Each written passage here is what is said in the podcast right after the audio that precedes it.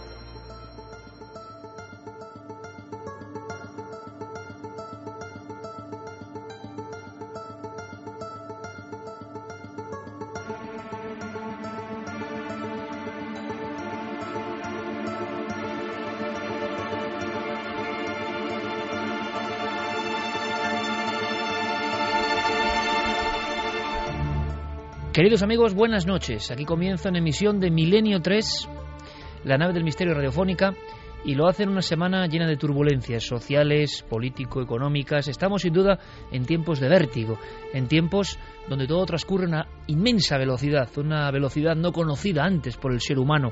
Quizá las autopistas de la información generen esto, pero todos tenemos una sensación de estrés y sobre todo una sensación de profundo despego de todos los que generan, digámoslo así, la realidad. ¿En qué sentido? No solo los gobernantes, los mandatarios, eh, personas poderosas sobre las que tenemos muchas sospechas. Y no me refiero solo a los últimos acontecimientos, por supuesto, sea cual sea el color, la divisa, el distintivo.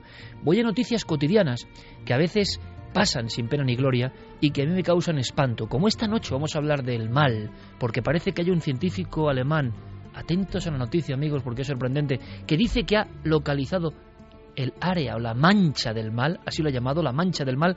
Ya que hablamos del mal, permitidme apenas en un par de minutos que os cuente una fotografía que a mí me ha puesto el pelo de punta. Es otro tipo de mal, pero es un mal profundo.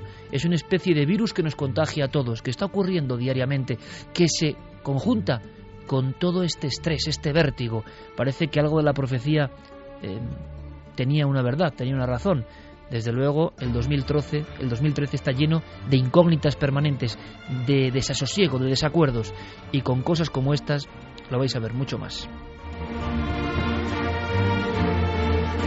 Porque no hablo de los grandes escándalos políticos, no hablo eh, de esa distancia enorme entre los poderosos, repito, de cualquier signo, a mí me da lo mismo, y la gente común, la gente como vosotros, como nosotros este momento de hastío general. No nos fiamos de nadie, ¿verdad? Esta noche teníamos pensado un tema más centrado, uno de los bloques del programa, en el mundo de la conspiración alimentaria. Lo dejaremos para próximos días porque nuestro compañero Santiago Camacho está afectado por otro virus, ese de la enorme gripe que nos afecta. También parece que algunas enfermedades están con un nivel de fuerza como nunca eh, antes se había observado. Pero veréis, yo me refería a otra epidemia tremenda, la epidemia de la trampa, la epidemia, por desgracia a veces, de lo que somos. Y muy concretamente, aunque seguro que es universal en este país, porque leo, y he seguido la noticia durante los últimos días, en una localidad de Galicia y también en otra en Salamanca, se ha localizado una red, una red que mm, comerciaba con grasas animales. El asunto tampoco imagino que ha dado un vuelco a nivel nacional y se ha mantenido, por lo que yo sé, en esos espacios, en esa segunda fase, ¿no? que son las informaciones disgregadas por los periódicos locales. Pero es tremendo porque nos habla siempre de lo mismo, repito, de la eterna trampa, de que no jugamos limpio, de que muchos siempre quieren coger el atajo. Algunos, y a fuerza de errores desde luego, hemos aprendido que los atajos no llevan a ningún lugar, que el camino tomado por atajo siempre te lleva al barranco. Pero Veréis, hay muchas personas, por desgracia, y esto a veces parece moneda de uso común, que insisten otra vez en la trampa. Y digo esto porque en nuestro país tenemos una terrible leyenda de muerte y misterio en torno a trampas, trampas por ejemplo con la conspiración alimentaria. Se han descubierto unos bidones con 15 toneladas de perros, de perros y de animales enfermos y de animales que iban a ser depositados en laboratorio o que provenían de laboratorios porque se había probado con ellos. O sea, animales que solo tienen un sentido, la incineración. Y veréis, es muy breve.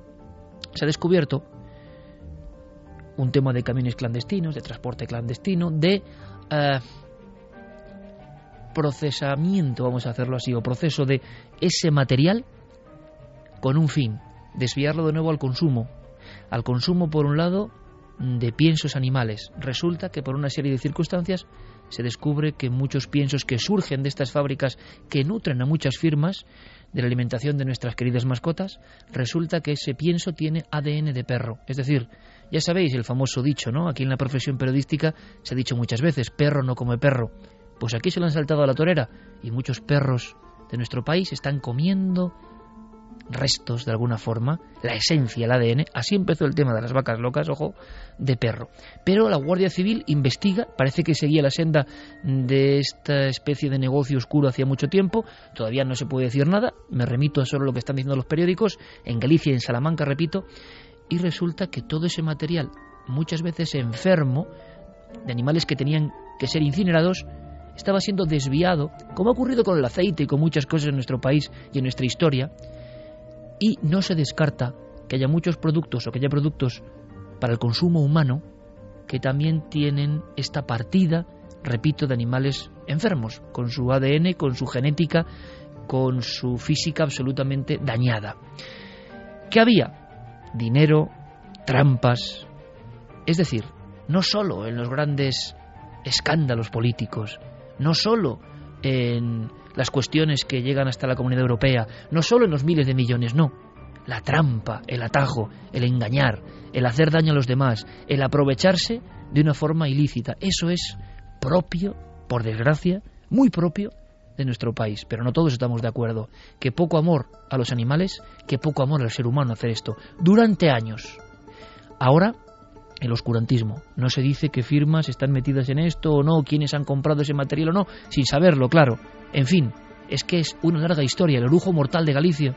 Lo hemos contado aquí en este programa, con decenas de muertos, simplemente por ahorrarse un dinero y mezclar alcohol mortal, alcohol no apto para consumo. Es que no es una, no es dos, no es tres, son muchas veces. Es decir, no solo los poderosos hacen trampa. Este país cainita, como lo plasmó Goya, este país por desgracia, alguna vez tendrá que dejar de ser lo que es en este aspecto de la trampa. Hablamos del mal, y el mal está infiltrado y parece que se le potencia, parece que se le estimula, parece que hay que engañar para tener éxito, parece que hay que tomar atajos malignos para conseguir un cometido, parece que el fin justifica los medios, y por eso vemos noticias que aunque estén difuminadas por esa división diferente de lo regional, nos sobrecogen. Vamos a hablar del mal. ¿Dónde estará el mal?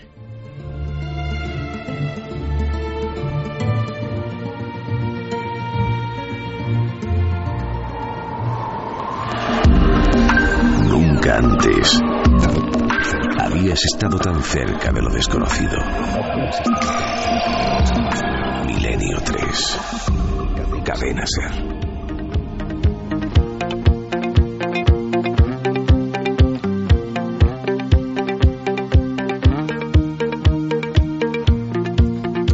Quién sabe, compañeros, amigos, amigas de Milenio 3, saber dónde está el mal, si este científico tiene razón, no lo sé, ha montado una gran polémica, nos sirve para acotarlo, ¿no?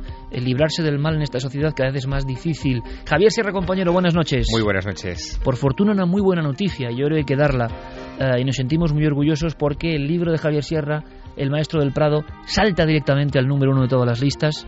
Y además hay un detalle que es curiosísimo, Javier pero que muy curioso y no si tiene que ver con el mal, con el bien, con lo comercial o con lo borreguil en ocasiones, me lo van a permitir de esta sociedad. Si uno ve las listas de ventas, está Javier Sierra y de los 10, los 9 son libros de erotismo o, o libros que han seguido la senda de algunas sagas muy populares, como fueron las hermosísimas sagas, no lo digo con toda ironía, de los crímenes nórdicos y todo esto, todo muy positivo. Bueno, pues de los 10, 9 de erotismo y el de Javier Sierra, que es un libro, El Maestro del Prado, y lo digo que va absolutamente a la contra. En un mundo hipermaterial, en un mundo hiperfísico, en un mundo hiperdenso y a veces hiperasqueroso, hay algo que nos lleva hacia otra luz, hacia otra dimensión.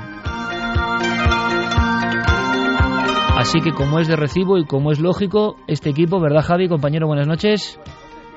A ver Javi, que no se te ha escuchado, ha sido como una voz psicofónica. Buenas noches. Buenas noches.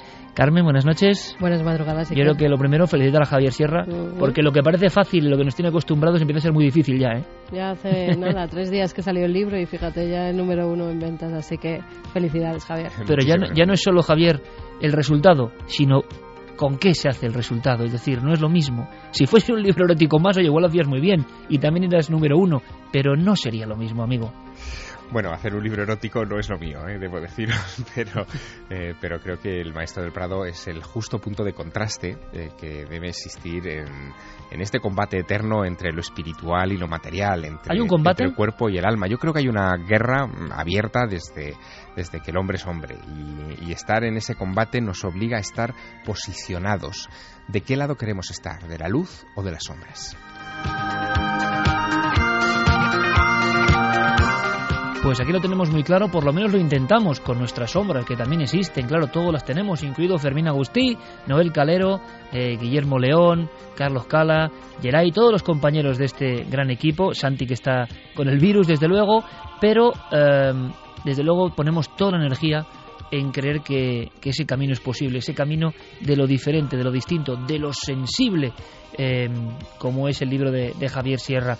Vamos a marcharnos al Everest. Hace 60 años que un hombre consiguió lo imposible. Pero cuántas cosas han cambiado en esa montaña, Carmen, y cuántos misterios nos vamos a encontrar por vez primera. Yo me estoy preparando para la ascensión. ¿eh? Tengo aquí el piolet, las viejas botas de cuero, nada de las de ahora. Yo llevo ya varios días con las botas de Edmund Hillary puestas, con los capones y haciendo hoyos en la nieve porque hay muchos misterios. Hay muchas alucinaciones, muchas visiones y también muchos cuerpos, más de 200, que los expedicionarios que hoy en día van se van encontrando en el ascenso al Everest. Vamos a hablar del misterio de esos cuerpos porque lo hay. Os vais a sorprender.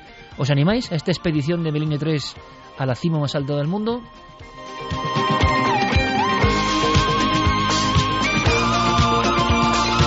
Por supuesto, nuestro compañero Javier Pérez Campos, que vendrá con un testimonio de primera mano, pero lo que hacemos ahora mismo, si os parece, es cambiar de tercio porque hay mucha información. Ha habido una investigación, vamos a hablar con el decano de la Facultad de Derecho en Vigo, en Galicia, porque ha habido algo sorprendente sobre uno de los seres malignos más importantes de nuestra historia, el hombre lobo. Pero hay novedades que nos van a hacer debatir, seguro, información de primera mano maravillosa. Comenzamos viajando a un terreno a un terreno siempre inexplorado, de donde surge el mal, surge el bien, surge el arte, surge la solidaridad. Es el cerebro humano. Vamos a viajar.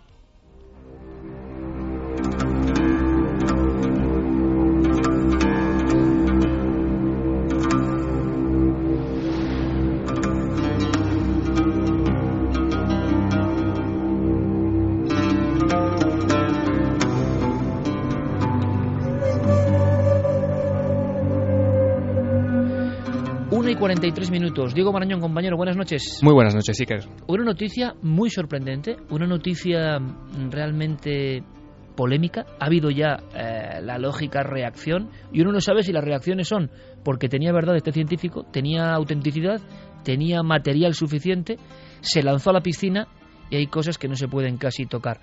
Em, ¿Me cuentas primero quién es el científico para saber un poco qué es lo que ha descubierto? Sí, por supuesto. Estamos hablando del doctor Gerhard Roth, que es eh, un neurobiólogo eh, alemán.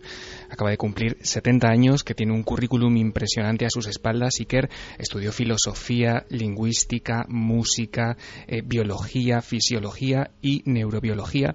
Y desde los años, desde el año 1997 hasta el 2008, fue director del Instituto de Estudios Avanzados sobre el Cerebro en la ciudad de Delmenhorst, en, en Alemania. O sea, una autoridad mundial en la materia del, estudio de la mente humana y atentos porque esto, como también digo, va a dar lugar a debate. Carmen, si te parece, abrimos líneas de inmediato porque es un tema, la mancha del mal, el área del mal, que nos intercomunica con qué es el mal en sí mismo, ¿no? ¿Existe el mal realmente?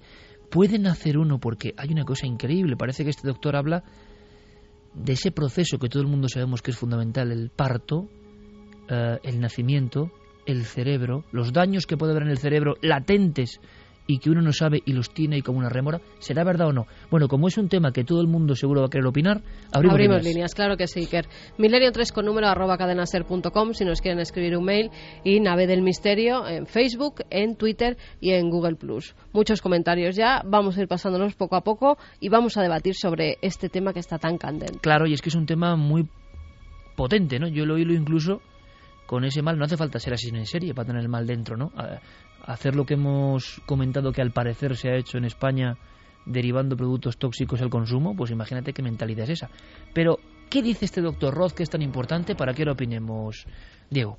Bueno, pues eh, todo esto surge de un artículo, Iker, que se publicaba el pasado lunes 4 de febrero en el diario Bild, en el diario alemán Bild, que no es cualquier cosa, tiene un alcance muy importante porque, bueno, es el periódico con más tirada en Europa.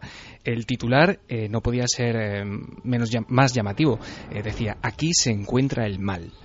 Y aparecía la foto de este hombre, del doctor Gerhard Roth, apuntando a un área de una maqueta de un cerebro que, según él, es justo el lugar donde físicamente se puede encontrar el origen del mal en el ser humano. Él lo llamó, y los medios eh, después han acuñado esa especie de lema, la mancha del mal. La mancha del mal. Sí, según lo que él contaba a este diario, a Bill, eh, el doctor había descubierto esta mancha investigando cerebros de criminales violentos eh, para un estudio que había financiado y que ha financiado el gobierno alemán. ¿En qué consiste ese experimento? Bueno, lo que él hizo fue eh, seleccionar a una serie de reclusos, entre los que se encontraban gente, bueno, asesinos, violadores, eh, digamos que lo peor de esta sociedad, a los que se les mostraba fragmentos, imágenes, películas cortas con escenas, bueno, con escenas gore, con escenas muy brutales, ¿no? con mucha violencia, y lo que hizo él fue medir las ondas que salían de los cerebros de estos, de estos espectadores al verlas. La sorpresa llegó Iker cuando se dio cuenta que todos ellos, o al menos la gran parte, no mostraban ninguna emoción. Es decir, en las áreas del cerebro donde eh, habitualmente se crean sentimientos como la empatía, como la compasión, como el compañerismo, en estos mm, televidentes, digamos, no pasaba nada. ¿Qué tenían en común todos ellos? ¿Y a qué viene esto de la mancha del mal? Bueno, lo que descubrió el doctor Gerhard Roth es que eh, haciéndoles escáneres cerebrales, todos ellos compartían una especie de mancha oscura en la parte frontal eh, del cerebro. Me hablas de una mancha visible con los medios técnicos de hoy en día. Efectivamente, una mancha visible, una mancha negra, una pequeña zona oscura en esa parte del cerebro que es lo que le hizo suponer a este doctor que algunos de estos criminales tienen una eh, predisposición genética a la violencia. Y no en vano, si quieres lo escuchamos, Iker, él ha, eh, listado una serie de factores muy importantes a la hora de tener en cuenta eh, cuál puede ser el origen del mal en el ser humano. Escuchamos ahora al doctor Roth, pero lo interesante, ya vemos el tsunami que ha provocado a nivel científico, lo interesante es que adjunta en su trabajo algunas imágenes, algunas las tenemos aquí, y parece ser que en todos los casos aparece esa mancha, ¿no? Que nos recuerda casi un poco, no es por nada, en la película Mothman, la figura esta de la mariposa oscura que surgía, pero en el cerebro, ¿no? Por pareidolia pura, ¿no? Del cerebro, pero que parece que surge en estos casos. Esto es muy polémico realmente. El mal, una cuestión aparentemente más bien filosófica, engarzada con la pura biología del cerebro. ¿Será posible? Escuchamos al doctor Roth. Uno de los factores más importantes cuando se estudia la violencia criminal, el factor más prominente es el sexo. Hombres. La mayoría de la población violenta son hombres, como ven. El siguiente es la edad. En tercer lugar, tenemos la predisposición al nacer, llamada polimorfismo genético. Luego, el cuarto factor, bastante vago pero quizá extremadamente importante, son los daños cerebrales prenatales, postnatales y fisiológicos y su diferente desarrollo. Y por último, niveles bajos de serotonina, una especie de neurotransmisor, es algo muy prominente.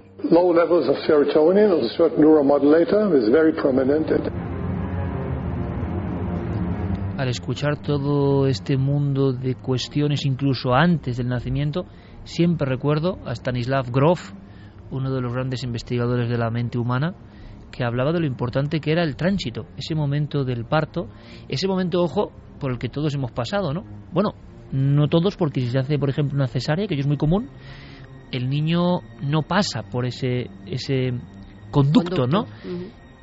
Eh, cuidado que lo del conducto es todo en historia, ¿no? Es todo en historia que casi nos traslada a los juegos de pruebas ahí, se, ahí se, abre una batalla también, como decía antes Javier, ¿no? Y son momentos eh, breves en el tiempo, pero que parece que son vitales y que se quedan grabados en la mente del individuo. Hay muchos estudios de este tipo muy polémicos.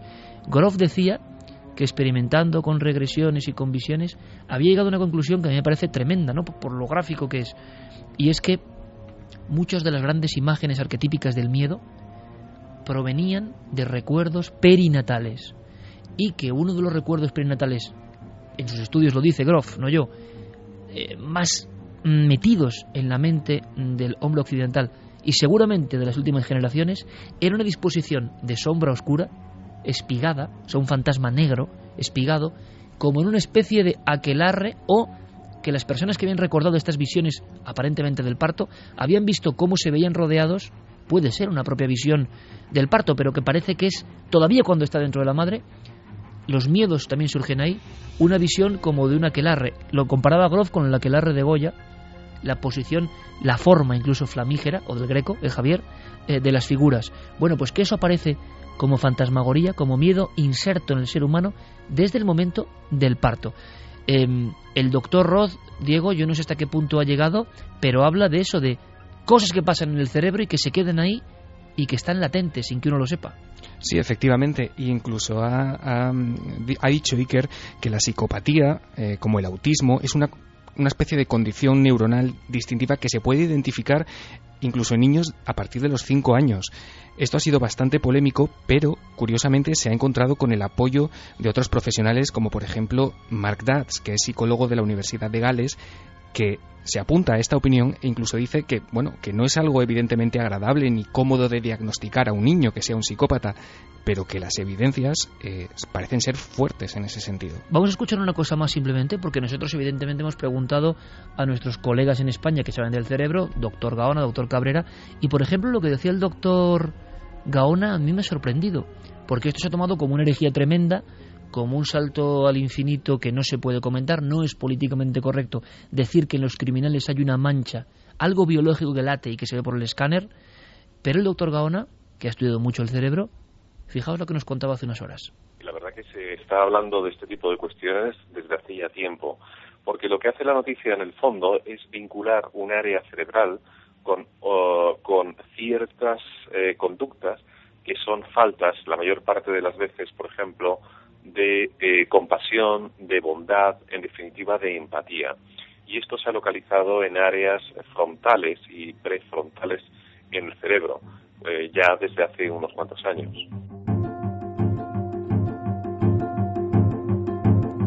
En los dibujos, en las ondas, en la corteza de nuestro cerebro está la marca, el estigma del mal. ¿Es posible? Escuchamos al doctor Cabrera.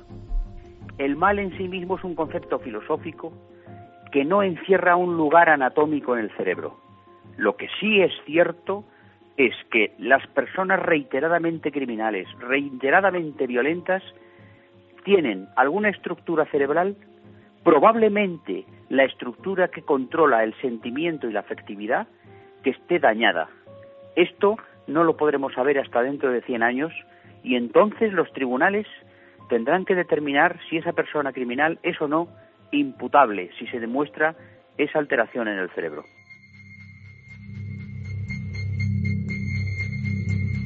Cuando escuchamos noticias de crímenes u otras de cuestiones absolutamente degradantes, pensamos muchas veces, oye, hay diferentes humanidades conviviendo. No me cabe en la cabeza, es imposible que alguien haga esto. ¿Será que realmente hay diferencias importantes a nivel fisiológico que empiezan a ser descubiertas ahora? ¿O esto es entrar dentro de la fisionómica y cuestiones que tuvieron mucha polémica porque pensaban que en nuestra naturaleza, en nuestros rasgos, no puede haber nada que se identifique con el mal o con una conducta criminal. Pero curiosamente la tecnología, la investigación científica, un científico de primer nivel mundial salta a la arena con esto. Seguramente será callado, ¿verdad? Seguramente ya no se hable mucho de esto o le desprestigian pero es inquietante simplemente cómo dice esto y con qué material lo ha ilustrado, ¿no? Dos imágenes me vienen inmediatamente a la cabeza después de escuchar eh, esta información que nos trae Diego. Eh, la primera tiene que ver con una visita que hicimos Carmen tú y yo hace algún tiempo en Turín al Museo de Antropología Criminal del doctor César Elombroso, ¿os acordáis, verdad? Eh, César Elombroso es el padre de la frenología, alguien que ya en el siglo XIX, a finales del siglo XIX, em, estaba tratando de estudiar la forma de los cráneos, em, ciertos comportamientos que dejaban su huella física en, los individuos criminales, buscando de alguna manera la mancha del mal, no en el interior del cerebro, porque no tenía tecnología para hacerlo, pero sí en, el aspecto externo de los criminales. ¿no? Esto sería como un paso más.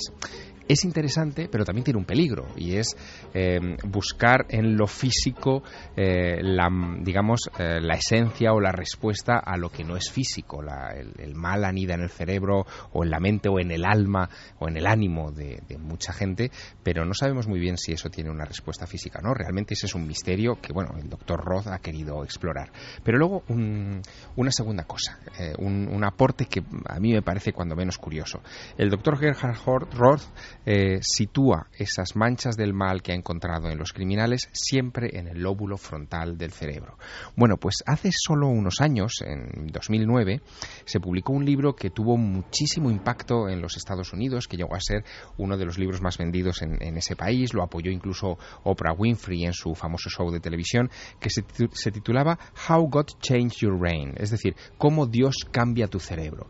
Era el estudio de dos mm, importantes eh, neurólogos, dos médicos, el doctor Andrew Newberg y Mark Robert, que llegaban a una conclusión muy curiosa, y es que orando o meditando, lo que se activa es el lóbulo temporal del cerebro. Es decir, que eh, durante los... ellos estudiaron el cerebro de, O sea, no el frontal, donde está el, mal... no, no, el mismo, el mismo. El mismo punto que se activa con el mal se activa para el bien. Esto es una cosa muy curiosa, porque eh, ellos, estos dos doctores, eh, de, los autores de este libro, lo que hicieron fue someter a tomografías computerizadas los cerebros de varios lamas tibetanos en un experimento, en fin, muy científico y muy controlado. Y se dieron cuenta de que, por ejemplo, durante la meditación había otras partes del cerebro, como el lóbulo parietal, que es el que marca sobre todo em, la conciencia de estar en un lugar en el espacio, que se adormecían y se desconectaban. Lo cual es lógico, porque durante el proceso de meditación o de oración uno puede llegar incluso a, perder por completo el sentido de dónde se encuentra. Pero lo que se activaba, lo que se hiperactivaba eléctricamente, era el lóbulo frontal del cerebro durante esos procesos que se presupone que son positivos. Que ahora el doctor Roth marque ese punto como el lugar donde se activan las manchas, no deja de ser muy curioso. Y, además, te diría que casi una, una lección trascendente. El mal y el bien cohabitan en el mismo punto. Diego, ¿algo más hay que saber de este doctor, de la inmensa polémica? ¿Ha dicho alguna cosa importante que nos hayamos dejado en el tintero? Bueno, él, eh, viendo lo que se ha montado eh, con opiniones eh, mucho más en contra que a favor Iker en todo el mundo, él ha mantenido un silencio escrupuloso incluso la Fox en su página web deja claro que el doctor Roth no ha querido contestar a sus preguntas a raíz de esta información y lo que ha ocurrido es que se ha montado una, polémica bastante importante, sobre todo eh, por parte de la Universidad de Bremen, eh, que impresionada por, por la respuesta y por, eh, bueno, por, porque se estaba poniendo de alguna manera eh, en cuarentena ¿no? la reputación de este, de este prestigioso profesional, lo que ha hecho es emitir un comunicado que está colgado ahora mismo en la portada de su página web, donde, donde lamenta, y leo textualmente, la total falta de comprensión de las declaraciones de Roth. Es decir, echa de alguna manera un poco la culpa al diario Bild de que no ha entendido bien lo que el doctor Roth quería explicar. Em, como te digo, esta, esta entrevista que concedió el 4 de febrero eh, ha provocado en general un tremendo escepticismo en la comunidad científica. Eh, se ha puesto de alguna manera en entredicho la figura de este, de este neurólogo y, en fin, en esas estamos. Eh, lo que es seguro es que el doctor Roth, que además sí que se ha interesado en otros ámbitos que nos interesan en este programa, como las experiencias cercanas a la muerte, lleva bastantes años eh, dedicado a esta, a esta labor de buscar el origen del mal en el cerebro. O sea, tiene ya la doble marca, entonces. Ya le, van a, le van a dar hasta en el cielo de la boca. Efectivamente. y parece que de alguna manera le han parece, o por lo menos es la impresión que a uno le da al leer el comunicado de la Universidad de Bremen, que ha sido ella misma la que se ha encargado de, mm, digamos, de poner los puntos sobre las IES y, como te digo, el doctor Roth, desde esa entrevista del 4 de febrero, no ha vuelto a, conceder es, es curioso, Diego, es muy curioso porque eh, en estos mismos días ha habido científicos que han dicho cosas tremendas y han tenido que desdecirse de alguna manera, parece que presionados también, eh, no se sabe por quién, como diciendo, no, hombre, no, no es lo que yo quería decir, era... Es el caso de otro científico hace apenas 10 días, digo, que hablaba de la posibilidad del nacimiento de un Neandertal hmm. eh, en el cuerpo de una mujer em, para revivir de alguna forma, revitalizar la especie perdida de los neandertales y de inmediato cuando se monta el gran follón, que hoy se monta de una forma absolutamente exponencial, nada que ver con lo que ocurría antes, de inmediato una noticia más o menos llamativa recorre el mundo, eh, hay que hablar también de la dictadura de las mismas noticias que recorren el mundo, por lo tanto ya empieza a haber una asfixia informativa, porque solo se habla de un puñado de noticias en todos los medios del mundo. Eh, se piensa que hay más información que nunca y más medios, medios sí, pero resulta que están hablando de las 20 o 30 noticias que todo el mundo está hablando, porque son las que se están difundiendo. Entonces muchas veces el científico que ha lanzado con fe esa teoría tiene hasta miedo de la repercusión. Y otro fenómeno es cómo se tiene miedo de lo que diga ahora el público, ¿no? Eh, se tiene un miedo cerval y enseguida se dan pasos hacia atrás. A uno le extraña que un científico de esta talla diga algo porque sí, mm, lo dice por algo y con un sentido. Cuidado que además el científico en cuestión, el doctor Roth, eh, ha hecho públicas las imágenes, es decir, no es que de repente sea una conclusión eh, sacada más o menos de forma especulativa, sino que ha hecho una presentación pública de los materiales, en fin, de, del estudio y que llevaba un, tiempo haciendo el estudio, además. Eh, han sido muchas entrevistas, han sido con los presos, con los criminales, eh, les ha sometido a muchos análisis, o sea que no es una cosa que se haga de un día para otro, es una cosa que lleva... Viendo al doctor Roth y lo que contaba Diego, ha estado interesado en experiencias cercanas a la muerte, es una personalidad científica de primer nivel, está investigando en el mal, o sea, es alguien que investiga. Eso ya de momento aparte de la comunidad no le gusta, que indaga, que busca otras respuestas, que se mete en los temas más peliagudos y por eso ahora está recibiendo una respuesta en contra brutal. Yo no sé si tiene razón o no, no sé si todo está en el cerebro, creo que no, pero sería un descubrimiento muy interesante y al ser tan políticamente incorrecto, eh, le están... Y piensa además otra cosa, que este tipo de estudios eh, tienen doble valor si cabe porque no suelen estar financiados casi nunca por ninguna gran empresa farmacéutica o por eh, ninguna compañía importante porque sencillamente no se les puede sacar una rentabilidad económica a corto plazo. Se buscan saber. Exacto, por lo tanto el punto de partida es siempre la curiosidad del propio médico o de, en fin, del propio investigador que creo que en este caso es lo más valioso, es decir, es la investigación por la investigación. Recordad, por ejemplo, ejemplo, al famoso asesino múltiple español eh, Delgado Villegas Larropiero, que fue el primer caso en nuestro país que se habló en su día, en los años 70, ni más ni menos, de algún tipo de anomalía genética. El gen del superhombre se llamó en un principio, o de la bestia humana, y se ha hablado mucho de genética y conducta asesina. O sea, este es un paso más, ¿tendrá razón o no? ¿Y qué dice el público, Carmen? Pues dicen de todo, Iker. Eh, algunas preguntas muy interesantes. María Leonardo dice, ¿podría ser que esa mancha se generara a lo largo de la vida del psicópata debido a su enfermedad? Susana Pérez dice qué es esa mancha exactamente y una vez localizada se podría tratar de alguna manera. Sombra, eso se sabía desde siempre. El bien y el mal son inseparables. Es la ley del yin y el yang. Muy interesante Uno lo decía no Javier. puede ¿eh? existir sin el otro. En el mismo lugar se activan las dos cosas. Ayla de Clan dice una mancha oscura en el cerebro me recuerda a la señal de Caín en Génesis 4.15.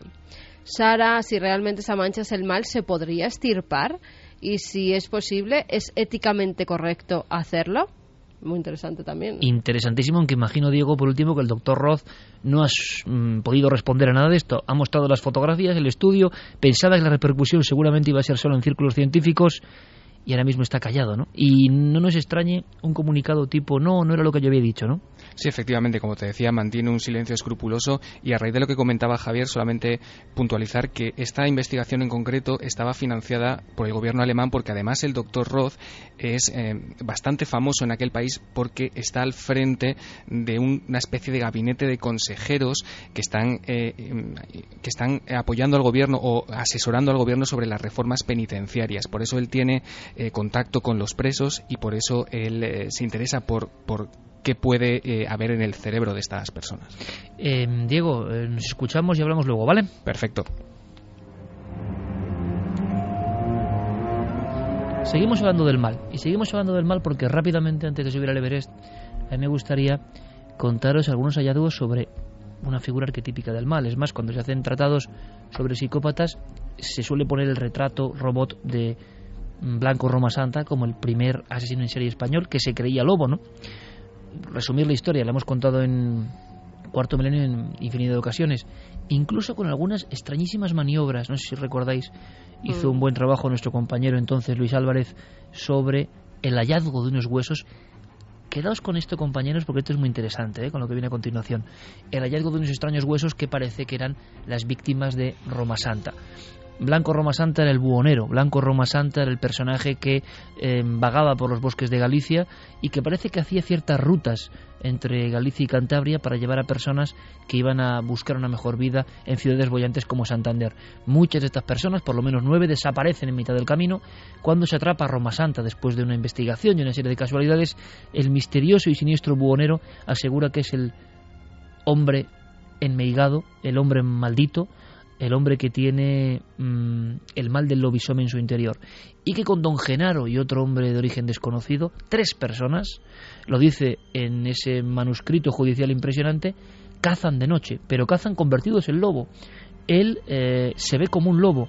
Es más, se llega a decir que las heridas de los huesos que se encuentran de la primera víctima están como mordidas por los lobos y nunca se supo si eran lobos que habían con su hocico rastreado después o de verdad Roma Santa se había convertido en una bestia. Fue un caso de licantropía, caso de hombre lobo a nivel, repito, judicial. Lo que tenemos ahora es una gran sorpresa, muy interesante, para que además opinéis, porque es un caso de el mal, la maldición que entra dentro de un individuo célebre. Un individuo, por cierto, del que no se sabe casi nada. Un individuo que la terrible película de Pedro Lea, El bosque del lobo, retrataba así por los caminos, vendiendo sus mercancías en su carro de madera.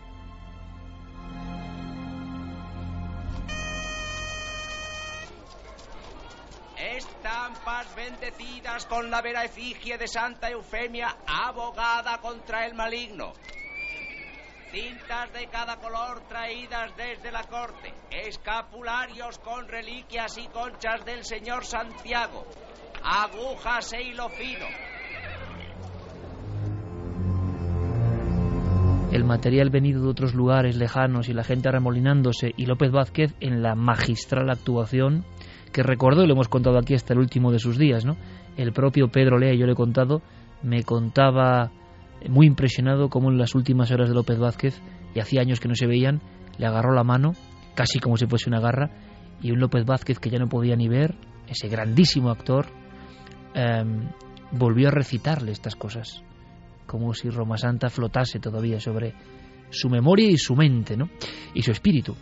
Em, se hablaba de maldiciones, de ensalmos, del séptimo hermano, y por eso eh, la marca, la cruz, ¿no? de lo negativo, condenado en la luna llena a ser robo. Y se hablaba también así en esa película. Lo que yo voy a contar, a nadie se lo oí.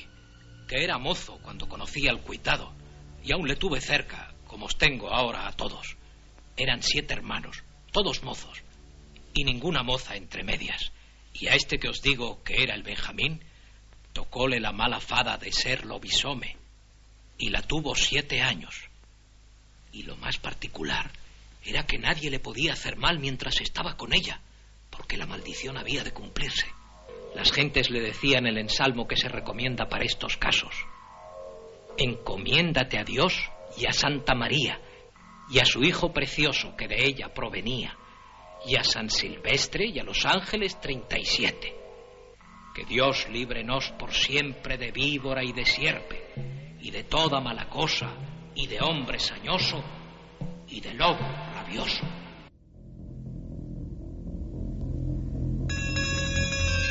y en un lobo rabioso de las montañas parece que se había convertido Roma Santa. Bien, nueve víctimas.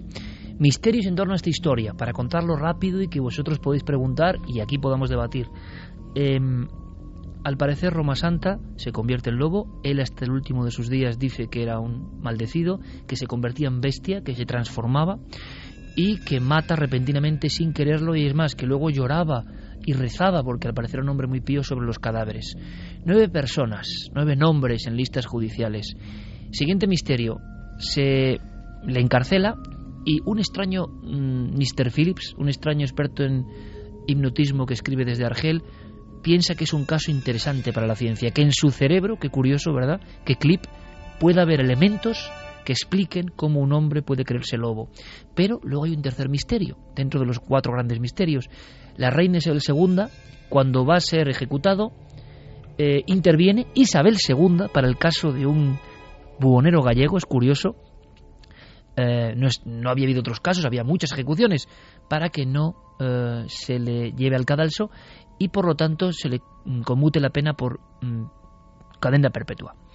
Pero el último misterio es que Roma Santa desaparece en algún momento, que no hay tumba suya y que por eso la leyenda vuelve con fuerza porque creen que algunas noches incluso su espectro, su espíritu, quién sabe, sigue huyendo a la luna, ¿no? Bien, pues resulta que ahora, y os hablo de esta semana, amigos, hemos tenido un documento muy curioso, un forma de libro, eh, Roma Santa. Em, ¿Por qué? porque ni más ni menos el hombre que lo encabeza, uno es un importante José Domínguez periodista, pero Roberto Bustillo es decano de la Facultad de Derecho de Vigo. Y este decano eh, se ha metido a investigar en los legajos y ha hecho algo que yo creo que para el común de los mortales es imposible, es meterse en miles de folios escritos con esa letra que no entiende nadie. ¿Y qué ha descubierto? ha descubierto cosas de verdad alucinantes, realmente alucinantes. El libro es muy recomendable, eh, Mito y leyenda Roma Santa, y vamos a escuchar a Roberto que nos habla en primer lugar eh, sobre una cuestión muy interesante, extraña, que no conocíamos. Nueve víctimas, pero hay un misterio en todas ellas. Manuel Blanco Roma Santa fue eh, juzgado y condenado por haber supuestamente asesinado efectivamente a nueve personas. El enjuicio eh, incluso si acusa a sí mismo de haber matado a más personas. Lo que, lo que llega a decir en juicio es que a todas esas personas por las que se las acusaba y algunas más las mató convertido en, convertido en lobo.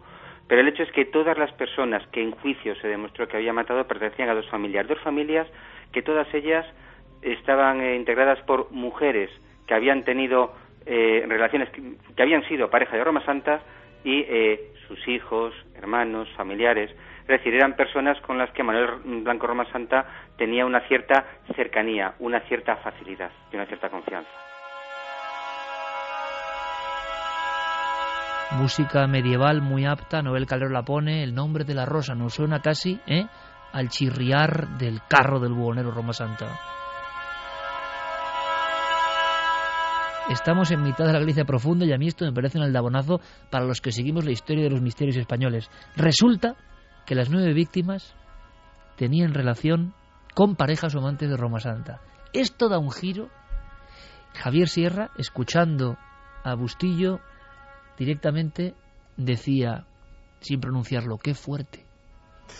Es que lo es. Eh, de repente, eh, este, este investigador ha descubierto algo que había pasado desapercibido durante muchísimos años. Eh, vamos, desde la época del juicio, vaya, que es el poder establecer ese grado de parentesco y, sobre todo, la posibilidad, que es lo que ha dejado sobre la mesa esta noche, de que estemos asistiendo ante un crimen pasional o una venganza. Es decir. Familiar, porque hay niños muertos que ven esta historia. Si Roma Santa efectivamente tuvo relaciones con mujeres de esos dos clanes familiares, lo que podemos estar viendo aquí es, un, es evidentemente una venganza, una venganza, un, en fin, un intento de acabar con esas familias y, eh, en cualquier caso, algo que se ha cocido muy lentamente en ese cerebro, no sé si con mancha o sin mancha, desde luego de, Blanco Roma Santa. Y la sensación de que quizá, quizá, todos son suposiciones, eh, él argumentase el tema de la maldición para darle otro tinte este, a este tipo de crímenes, ¿no?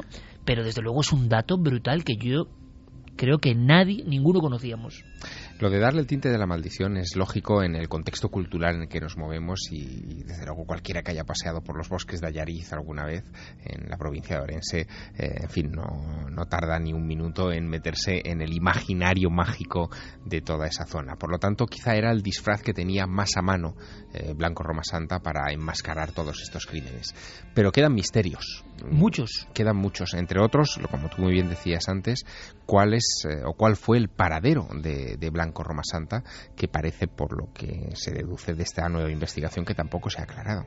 Y es que eh, da la impresión de que Roma Santa también pudo ser o creerse maldito y atacar a una serie de familias que les ayudaba realmente como buhonero mucha gente de la familia, también hay que decirlo, en esos pueblecitos tan pequeños de Galicia, o sea, en, la zona de Rebordechao, en casi todo el mundo era familiar. Sí, si no era primo era hermano y si no era primo segundo.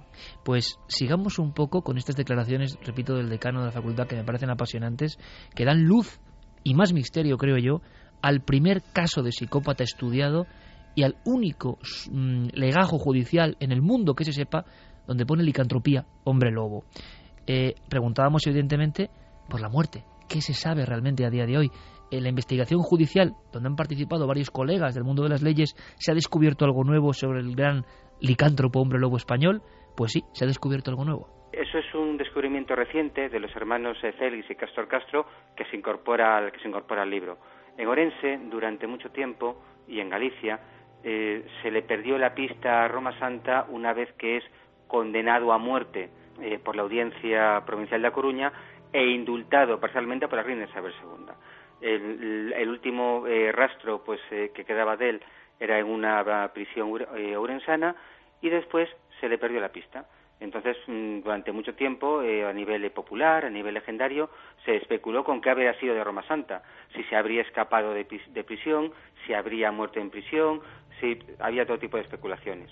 Y al final lo que descubrieron eh, Félix y Castro está recogido en uno de los capítulos del, eh, libro, una vez que Roma es indultado parcialmente por la reina Isabel II y la condena a muerte se convierte en una cadena perpetua, la legislación de la época, estamos a mediados del siglo XIX, preveía que esa cadena perpetua tenía que, que cumplirse en presidios situados en ultramar, es decir, en América, eh, en Canarias o en África y lo que descubrieron los, eh, los hermanos Castro es que el final de, eh, Roma Santa eh, mm, fue su encarcelamiento en una prisión del norte de África donde pues muere pues unos pocos, años después de, ingresar.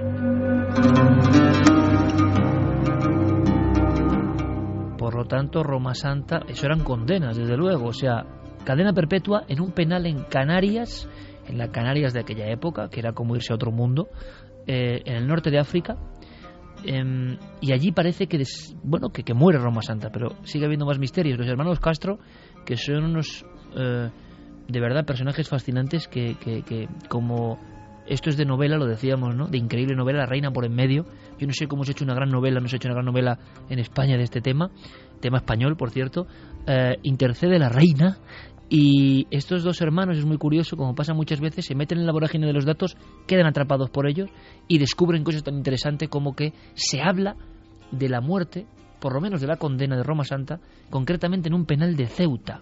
Pero esas noticias no corren por, por el mundo y entonces en Galicia sigue existiendo la sensación de que Roma Santa simplemente se evaporó. Pero hay más. Tiene que haber un registro de muerte, tiene que haber un registro del cuerpo, ¿no? Tiene que haber una tumba de Roma Santa ¿Y sobre eso habrá también misterio? La tumba de Roma Santa no se ha encontrado, no se sabe dónde está. Mm, lo que queda es el rastro periodístico que aquel hecho desencadenó. Y eh, porque cuando Manuel Blanco Roma Santa muere, algunos periódicos de la época de Madrid se hicieron eco del fallecimiento de, aquel, de aquel personaje. Y estos eh, investigadores, rastreando en la hemeroteca de la Biblioteca Nacional, encontraron esos periódicos. Entonces, al día de hoy tenemos ese rastro periodístico, pero no tenemos los documentos oficiales y no tenemos todavía la tumba de, de Roma Santa. Aquí sí parece que hay un misterio importante, porque un reo tan vigilado, un reo salvado por la reina Isabel II, un reo que llevaba la mochila de ser el primer em, enjuiciado como hombre lobo y no hay documentos de su muerte, no hay un papel que diga acta de defunción, no hay unos huesos, no hay una caja, no hay nada, no era un preso normal, era un preso por el cual había intercedido la más alta autoridad ahí sí hay un misterio. Por tanto, la leyenda de que Roma Santa se esfumó sí sigue teniendo parte de verdad, ¿no? Eh, sería muy interesante analizar, imaginaos en un museo, eh, los restos de Roma Santa, ¿no? Que había habido médicos, ¿no? Que habían estado estudiándole, que por eso la, reina lo apartó. El Mr. Phillips. Y dejó que varios médicos estuvieran, no, no solo él, sino que varios médicos lo estudiaran para ver si verdaderamente era un hombre lobo ahora que pudieron hacer con su cuerpo una vez muerto, pues estaría en sus manos, me imagino. Si estaba en manos de doctores, me imagino que ellos se quedarían para estudiarlo mejor. Hay veces, eh, como si fuera un guardián, que Roma Santa vuelve a las portadas. Recuerdo, por ejemplo, hace tres semanas más o menos, en el país, en portada, impacto, ¿eh? el retrato de Roma Santa en pequeño y el hombre lobo era mujer. ¿Os acordáis? Una de las teorías de. Eh, ya más extrañas, hay que decirlo, de la eh, orientación sexual o incluso del género del propio Roma Santa. Esto es muy raro, ¿no? Y sobre esto han investigado. Tan raro como el hallazgo de supuestos huesos de las víctimas que nosotros investigamos y todo era una mentira. Todo era una especie de cebo, no sé bien para qué. Eh, huesos, una excavación, supuestamente los cuerpos de aquellos infortunados atacados por el hombre lobo que nunca han aparecido, por cierto. Y salen todos los periódicos, Voz de Galicia, El Mundo, y luego no había nada, era toda una mentira. Habría que preguntarse, no lo hemos descubierto, pero ¿quién estaba detrás de esa mentira? ¿Y para qué se mentía sobre blanco Roma Santa y el hallazgo de los huesos? Bueno, ¿qué sabemos sobre ese titular tan espectacular de Blanco Roma Santa era mujer? La investigación vuelve a ser sorprendente. Manuel Blanco Roma Santa aparece, pero aparece como Manuela Blanca Roma Santa, aparece una ¿Por qué aparece esa? Porque igual, pues, efectivamente tenía, había algún problema genético, algún problema físico y el sexo no estaba claro por determinar. Igual que también puede ser porque en la parroquia, avergonzados de que Manuel Blanco Roma Santa, el hombre lobo de Yariz, el asesino de, eh, supuesto asesino de nueve personas, tuviera que ver con ellos, alguien añadió una A para que no pareciera Manuel, para que fuera otra persona y nadie lo pudiera relacionar. No lo sé. Bueno, pues sobre Manuel Blanco Roma Santa sabemos muy poquito. No sabemos cómo lo hizo. En una investigación moderna es fundamental saber el modus operandi. Los mataba eh, con arma blanca, con arma contusa, los estrangulaba, los asaltaba en medio del camino, por la noche. Y saber el modus operandi es importante, porque eso lleva a otra incógnita. ¿Actuaba solo o actuaba en compañía de otros? Tampoco lo sabemos. Es más, podemos especular, y con la información que tenemos, incluso es posible dudar de que Manuel Blanco Roma Santa fuera, un asesino. Porque hay otra explicación razonable que está incluida en el libro que explica las cosas de tal forma que Manuel Blanco Roma Santa participa en una red de delincuencia, pero no es un criminal, no es un asesino. Y respecto a todo esto, además, eh, hay declaraciones no, no, de cualquiera, no, no de eh, personas que, se meten y se sumergen en la investigación eh, por cuenta propia, sino del responsable de la unidad de antropología forense del Instituto de Medicina Legal de, de, Galicia, Fernando Serrulla, que él decía apuntaba nuevos datos a la teoría de que Roma Santa pudiera ser una mujer, porque en ese proceso de unos 1.600 folios eh, aparecen también descripciones de esos eh, gustos y esas eh, labores que realizaba Roma Santa también en su tiempo libre, ¿no? Decían que él cosía, que bordaba, calceteaba, cortaba trajes y vestidos, lo describían también como un ser dulce, entrañable, amigo de sus amigas eh, todos estos datos se apuntan también eh, para orientar pues esa posible teoría de si Roma Santa era no mujer. Lo curioso es que eh, esos, huellos, esos huesos que nos han encontrado, que también los, estos hermanos no apuntan a que posiblemente podrían estar en una fosa común de Ceuta, donde se, teoriza que pudo morir eh, de un cáncer de estómago al poco después de ser encarcelado, eh, la falta de, encontrar esos huesos para hacer análisis de su ADN eh, lleva también a otra posibilidad también muy de novela y es encontrar a los descendientes de Roma Santa, esos familiares a través de los cuatro hermanos que tenía, que todavía hoy siguen viviendo en los pueblos aledaños y hacer análisis de ADN para saber eh, e intentar conocer algo más de este personaje mítico. Mítico, pero real, y como estamos diciendo aquí, parece mentira que, bueno, se ha hecho alguna película, pero El Bosque del Lobo es la película que más se acercó al, mito, ¿no? Pero que tiene tantos elementos, em, claro, dice, sabía cortar trajes, bordar, hombres, que era buhonero también, o sea, es decir, y seguramente llevaba encurtidos pieles y tenía destreza casi como sastre de la época, ¿no? O sea, todo es muy confuso. Pero sí que hay algo que yo no sabía y que me ha sorprendido. Hablamos, repito, del gran caso de psicópata criminal español, el que siempre pone, digamos, la ficha número uno en los libros y tratados, ¿no? El primer gran caso que demuestra que hay gente que, creyéndose maldita o estando maldita, yo no lo sé, se comporta de esta forma bestial y asesina de manera múltiple, organizada, fría, y siempre él diciendo que era lobo, que se transformaba en lobo, el viejo mito del lobisome, el séptimo hermano eh, de una familia varón. Séptimo hijo de una familia. Séptimo hijo, del séptimo de los siete hermanos visome, ¿no? bueno, escuchad esto porque es sorprendente. El qué, el cómo y el por qué. ¿Por qué? No sabemos por qué hizo lo que hizo. ¿Cómo? No sabemos cómo lo hizo. ¿Eh? Él, decía que lo hacía convertido en lobo y que mataba a la gente a mordiscos. En el juicio en ningún momento a nadie le preocupa cómo hizo lo que hizo tampoco podemos tener la absoluta seguridad de que esas personas fueran asesinadas por Roma Santa. Dos datos en, este, en ese sentido. Uno, no hay cadáveres. No se encontró ninguno de los cadáveres. En un sitio aparecieron unos huesos humanos, unos huesos, eh, un hueso de una cadera y restos de una y en otro restos de una calavera, pero que no se pudo mm, probar que fueran de las de las víctimas. Y dos, no hubo testigos. Y si no hay cuerpos del delito, si no hay cadáveres, y no hay testigos, ¿podemos estar total y absolutamente seguros de que esas personas fueran asesinadas? Pues eh, tampoco. Pero incluso hasta la base de todo, la posible existencia de esos nueve asesinatos, de esos nueve muertos, es un misterio. Y hay otro tema misterioso más, que es la misteriosa intervención de Isabel II. ¿Por qué la reina Isabel II se inmiscuye en el tema? ¿Por qué la reina Isabel II eh, decide indultar a un, en aquel entonces, un asesino confeso. Bueno, pues otro tema, eh, otro tema más. Esto salta a la prensa internacional. Hay gente de, en, Europa que se interesa por ese tema. Miremos por donde miremos, hay misterios. Y cuantas más cosas encontramos, más, eh, más misterios eh, aparecen. Respondemos unas preguntas, aparecen, aparecen otras. Desde luego, 2 y 26, la sensación de que en este tema, como en tantos otros, nunca se va a saber la verdad completa pero que, en fin, yo por ejemplo no sabía, sinceramente, que no ha habido hallazgo de restos de ninguna de las otras personas, ¿no? Ha habido comitivas de investigación, pero solo había un trozo de calavera y un trozo de hueso del primer caso, y hablamos de nueve cuerpos, ¿no?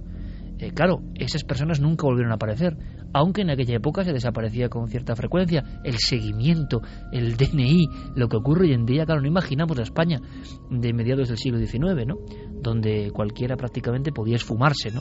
En fin, mm, un trabajo, este Roma Santa, Historia y Leyenda, este mm, decano de la Facultad de Derecho, una investigación minuciosa, muy difícil de hacer y que arroja varias pistas que demuestra que los viejos misterios, ¿no? jamás perecen, jamás mueren y que siguen planteando incógnitas. Decías, Carmen, que se cumplían ni más ni menos eh, 60 años de la ascensión al Everest. Eh, una cosa antes, aunque sea brevemente, y en media comenzamos la ascensión.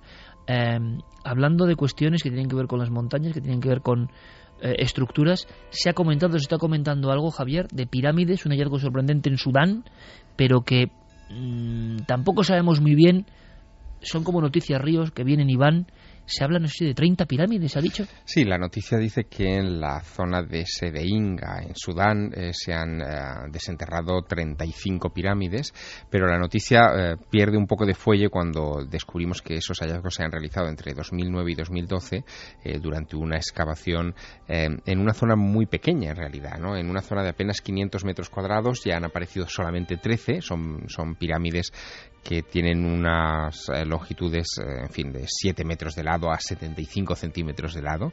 Em, son, por lo tanto, estructuras muy pequeñas. O sea, pequeños montículos. Sí, y lo único que se ha descubierto es la base de esas pirámides. Sí se sabe, mm, por el contexto en el que han aparecido, que se trata de em, construcciones de la época kushita, es decir, estamos hablando de hace unos 2.000 años, es una época tardía, por lo tanto, en la cultura egipcia, y están todas completamente vacías. Por lo tanto, em, los titulares que han ocupado en estos últimos días son indudablemente exagerados. Hablar de 35 pirámides cuando deberíamos hablar en todo caso de 35 tumbas con estructura que imita a las pirámides antiguas pero que no tienen ningún o apenas ningún interés para nosotros.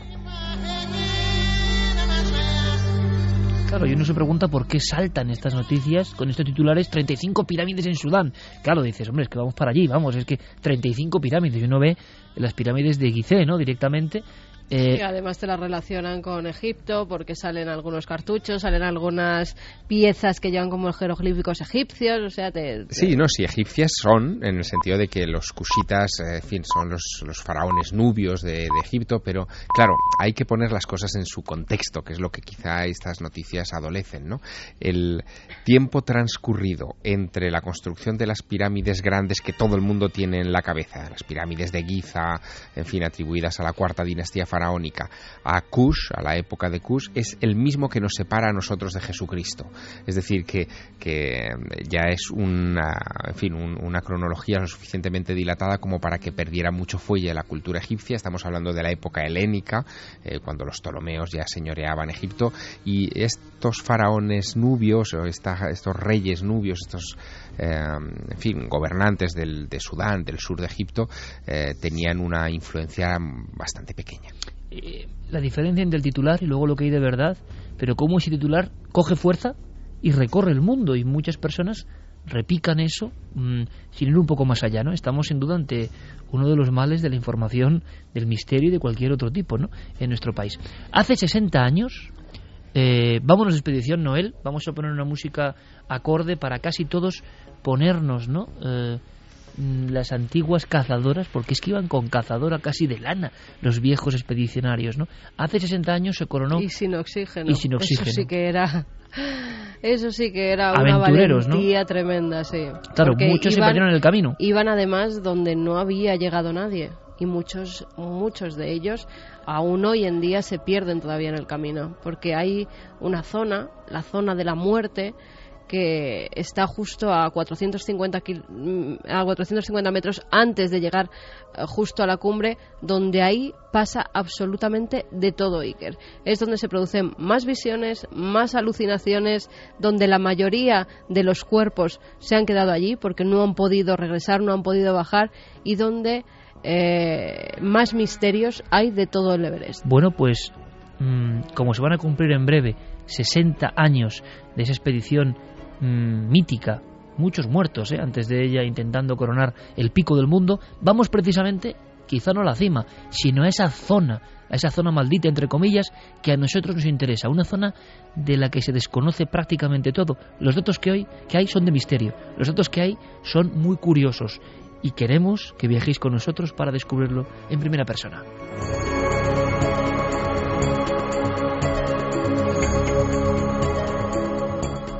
Pues bien, Iker, como comentábamos al principio, eh, hay cerca de 200 cadáveres, muchos de ellos están sin identificar todavía y 40 de ellos están visibles. ¿Por qué están visibles? Pues es muy curioso porque aunque hay nieve constante, aunque está nevando, eh, el viento, las fuertes ventiscas que hay, hacen que los cuerpos, eh, los cadáveres, nunca queden cubiertos por la nieve. Además, esos cuerpos se quedaron en la última posición con el último gesto con el que murieron. Si estaban sentados, se quedaron sentados. Muchos incluso los ves y parece que están dormidos, que están descansando. Mucha gente se confunde al pasar al lado de ellos pensando que es un montañero que ha subido por delante de ellos y que está haciendo un parón en el camino y realmente lleva años allí muerto. Nadie se plantea además mover esos cuerpos. Eh, sí que hubo una expedición española que se dedicó a quitar basura y además a retirar algunos de estos cuerpos, pero es muy difícil. Quien lo ha hecho, quien ha ido a buscar alguno de esos cadáveres, se ha jugado la vida y muchas veces también ha muerto en el intento, con lo cual es mejor dejarlos en el sitio donde están. Hay un documental que se llama Milagro en el Everest que cuenta muy bien qué hacen esos 200 cuerpos y por qué están ahí. El Everest se ha convertido en la última morada de unos 200 montañeros. A los Sherpas no les gusta mover los cuerpos. Supongo que tiene algo que ver con las supersticiones, pero también con la creencia budista de que cuando alguien muere, la conciencia abandona su cuerpo en el plazo de tres días. Por eso los cuerpos deben permanecer en el mismo lugar durante tres días, y está claro que nadie se queda esperando.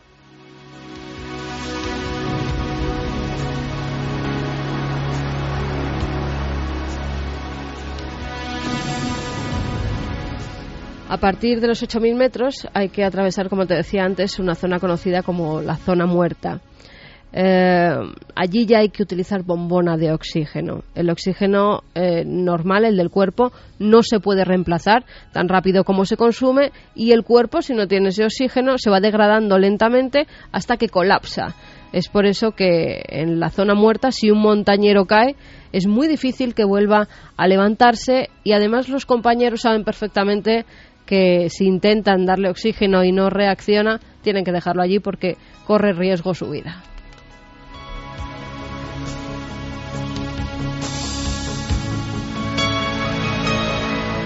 Estamos hablando de temperaturas en esa zona de menos 36 grados a menos 60 grados. Uh, si no mueren eh, por eh, hipotermia, mueren por congelación. Es que es muy difícil pasar esa zona. Uno de los cadáveres eh, que se encuentran los montañeros al subir en el Everest, hay muchas disputas porque hoy en día parece que se han convertido en auténticas excursiones turísticas. Hay, empresas. Hay, un dato simplemente, Garben, que es curioso. Han subido unas 3.500 personas al Everest y 350, por lo que he leído, ha ocurrido eso el 10% este año pasado.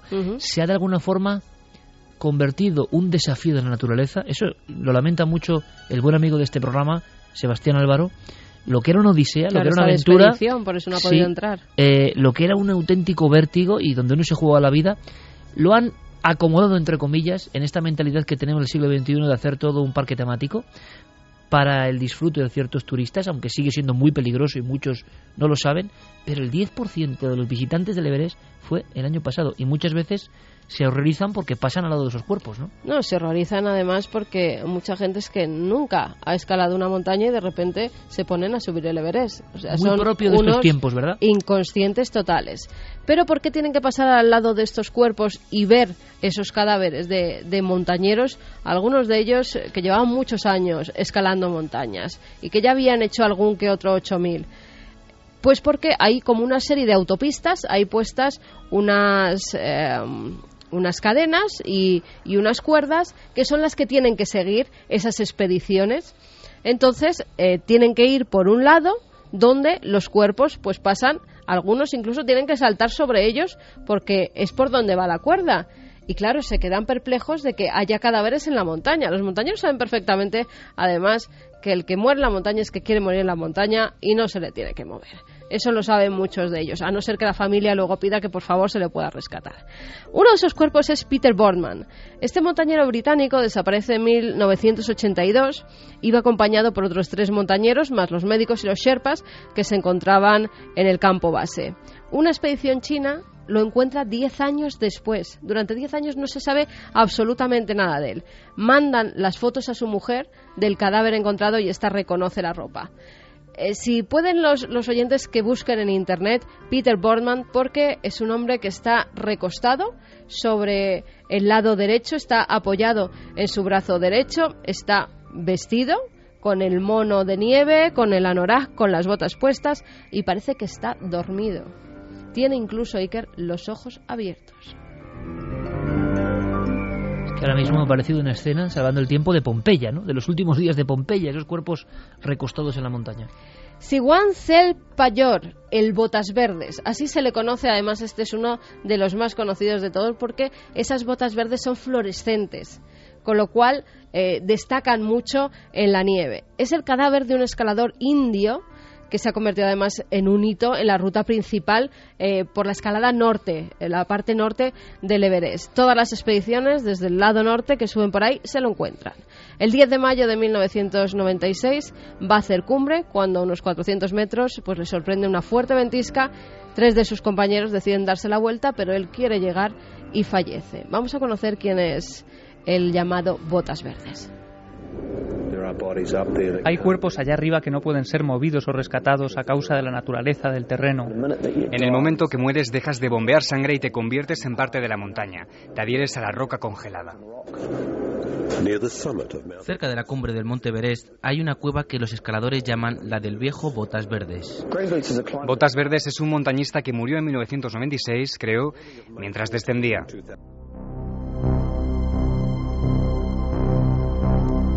Pero Botas Verdes ya no está solo. ¿Y por qué? El 15 de mayo del año 2006, David Sharp decide subir solo, sin oxígeno. Él quería llegar a la cumbre sin oxígeno, sin Sherpas. Había pagado todo el dinero que tenía, que eran unos 6.000 dólares, y no tenía más dinero ni para Sherpas, ni para radio, ni para bombonas de oxígeno. Como quien va de camping, pues decide subir a la cumbre del Everest. En su descenso, ya que llega a la cumbre, empieza a estar muy cansado y se sienta junto a botas verdes. La gente que pasa por allí lo toma como un malfario porque ven que David eh, empieza como a adormilarse, empieza como a tumbarse incluso sobre la nieve y delante de él llegan a pasar decenas de montañeros Iker que ven como poco a poco este hombre va falleciendo. Fue bastante traumático. Su cuerpo estaba completamente congelado. De los 11 fallecidos en esa temporada, el más famoso era David Sharp. Diez días antes, Sharp se había refugiado bajo un saliente rocoso. Era su tercer intento de hacer cumbre, pero su estrategia era muy arriesgada. Tenía un concepto minimalista del montañismo. No llevaba sherpas y no mantenía contacto con los miembros de otras expediciones porque no tenía radio. Cuando le encontraron agonizando, nadie sabía quién era. Estaba solo. Hasta 40 montañeros pasaron por su lado mientras agonizaba. Escondido en la oscuridad, la mayoría no lo vio. Y los que sí pensaron que descansaba o que ya estaba muerto. David Sharp no feneció aquella noche. Al día siguiente, por la mañana, seguía vivo. Entonces quedó expuesto a la luz del día. Los escaladores lo vieron cuando regresaban.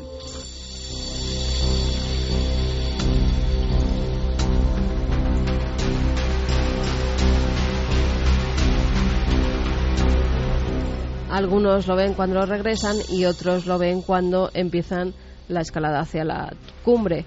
Es el caso de la expedición de Mark Inglis. Eh, además es un hombre muy conocido porque le tuvieron que cortar las dos piernas eh, porque se le congelaron en una de esas escaladas y en esta ocasión subía con piernas eh, de hierro, unas piernas especiales que le habían hecho y él se encuentra con, con David Sharp, incluso llega a preguntarle y le llega a grabar.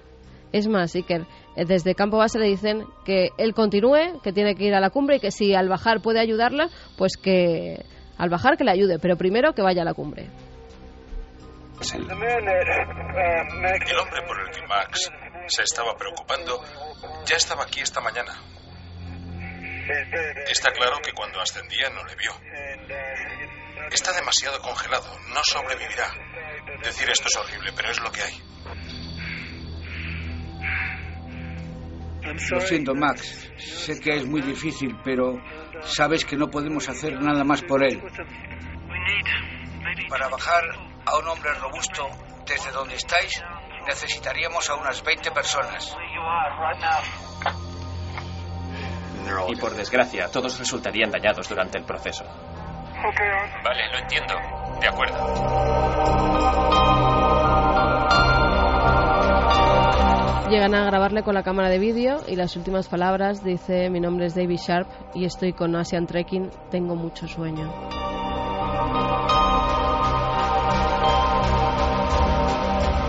Una tremenda historia de montañismo, en fin, de, todas las energías humanas, solidarias e insolidarias, que nos congelan el alma, pero es que hay mucho más, hay mucho más que tiene que ver con el puro y duro misterio.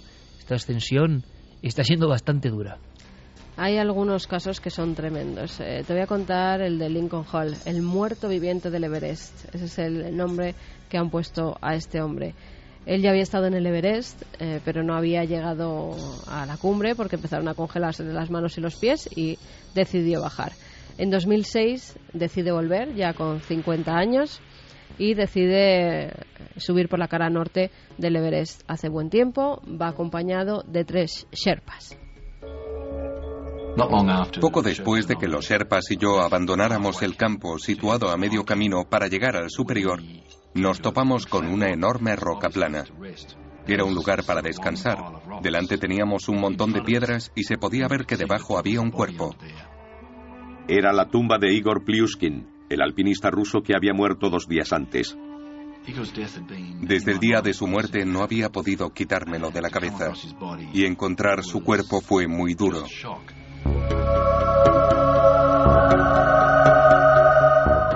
Lincoln Hall eh, se encontró con varios cuerpos en esa subida a la cumbre.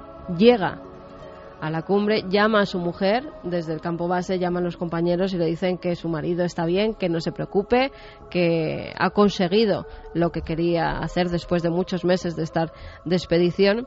Y cuando desciende es cuando empiezan los problemas.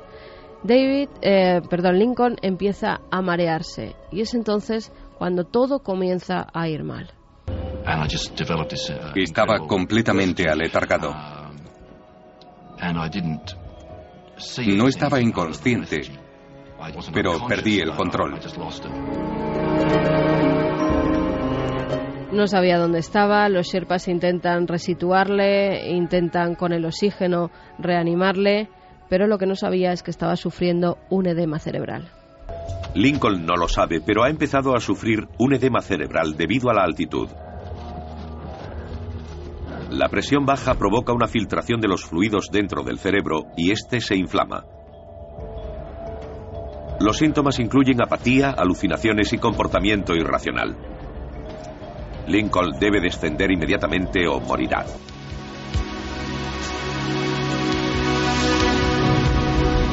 En muy pocos minutos pasan muchas cosas. Thomas Viver, otro montañero de su expedición que estaba subiendo a la cumbre, no puede acabar. Eh, es más, eh, su Sherpa decide bajarlo porque empieza a encontrarse muy mal. En el campo base reciben una comunicación del Sherpa de Thomas diciendo que todo ha sido muy peligroso y que él se encuentra en una situación terrible reciben una comunicación de escaladores situados 45 metros por debajo de Lincoln. Es el guía de Thomas Bieber.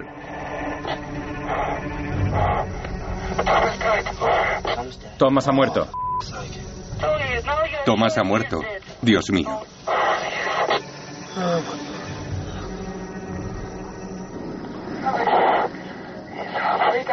Está en el medio de la ladera, en un lugar muy peligroso. Tiene la cara en la nieve y lleva así más de cinco minutos. No respira. Cambio.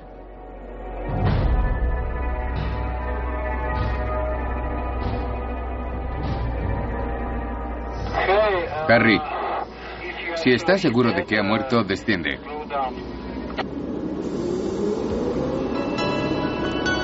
Como te decía antes, cuando están seguros de que no pueden hacer nada por ellos, los Sherpas tienen que descender porque se juegan la vida. Pero fíjate, esta muerte la toman como una premonición. Este montañero minutos antes había dicho algo. Según parece, Thomas le dijo al guía, me muero. Y se murió. Así, sin más.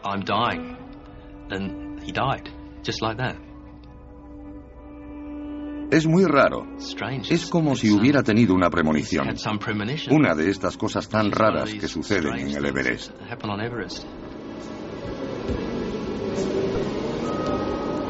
Unos metros más arriba, Lincoln está jugando con su propia vida. Cae al suelo de nuevo, los Sherpas intentan ayudarle, lo cogen, mientras desde el campamento base eh, pone una radio en su oído y los compañeros van animando, le van diciendo, tu familia está esperándote, Lincoln, tienes que seguir, tienes que continuar, pero él vuelve a caer. Se levanta de nuevo y empieza a tener alucinaciones. Aún así, los Sherpas le hacen descender por una cuerda que está en una pared completamente vertical. No saben cómo llega hasta abajo y los Sherpas, eh, tres que le acompañan, le llevan tan lejos como puede, pero en un momento dado ya no pueden hacer nada más. Es un peso muerto y le dejan en la nieve. Lincoln ha muerto. En algún momento tendremos que decidir dejarlo morir. ¿Podrías hacerlo? ¿Con tu mejor amigo? Ni hablar. La decisión tendrán que tomarla los Sherpas y Alex. No pueden... Están en una cresta muy afilada por la que solo puede caminar una persona a la vez. Si no se quiere mover porque delira, ¿qué se puede hacer? ¿Y cuándo lo decides? Porque si no, tendremos un escalador y tres Sherpas muertos. Sí. Lincoln está en coma, los Sherpas le dejan en la nieve, cogen eh, su mochila, sus cosas personales para entregárselas a la familia. Incluso desde el campamento base llaman a la familia y les comunican que Lincoln ha muerto. La madre se lo dice a sus hijos, vuestro padre hace 20 minutos que ha fallecido. Pero no se sabe cómo ni por qué, en mitad de la noche, Lincoln se despierta. Es muy difícil saber qué ocurrió. Salí a flote, de repente me había despertado y me di cuenta de dónde estaba. Fue un cúmulo de circunstancias muy extrañas. Me habían dado por muerto, pero mi mente recobraba la conciencia. Pasaban muchas cosas por mi cabeza y todas eran muy vividas. Lo que hice fue rechazar la muerte y aferrarme a la vida. La manera en que se me presentó fue en forma de capa. Llevaba una capa gris, que era el manto de la muerte. Me daba la bienvenida y yo la llevaba puesta. Pero supe que debía aceptar el frío y enfrentarme a lo que fuera quitándome la capa. O sea, este hombre solo en la montaña y en la noche asegura que se le aproxima la muerte directamente y además muy parecida a la muerte como su natural iconografía medieval, ¿no? Con una capa, eso sí, grisácea. Eso es, él dice que tiene una aparición, que sabe que es el final, que eh, además eh, dice que es como un peregrino, que sabe el camino que va a seguir, que es el de la muerte, que le está guiando hacia el fin porque ya no tiene nada que hacer. ha estado 30 horas en la zona de la muerte donde nadie sobrevive a menos 25 grados bajo cero. Ahí eso nadie ha sobrevivido ni en esa zona, ni tantas horas, ni con esos grados. Nadie lo había superado. Y él logró, logró sobrevivir porque al amanecer se encuentra con cuatro montañeros y este, estos le ayudan. Además, los Sherpas que están en el campamento base, al saber que está vivo, porque dan la noticia, enseguida van al rescate. Él, Lincoln, logra sobrevivir.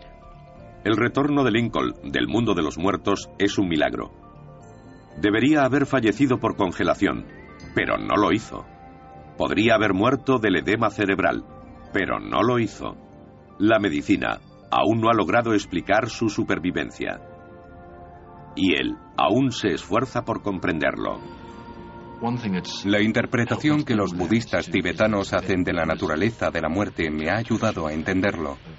La conciencia abandona el cuerpo en diferentes fases en ocho fases. Es parecido a cuando uno sale de un helicóptero. Apagas esto, apagas lo otro y las hélices se van deteniendo. Yo pasé por dos de esas fases.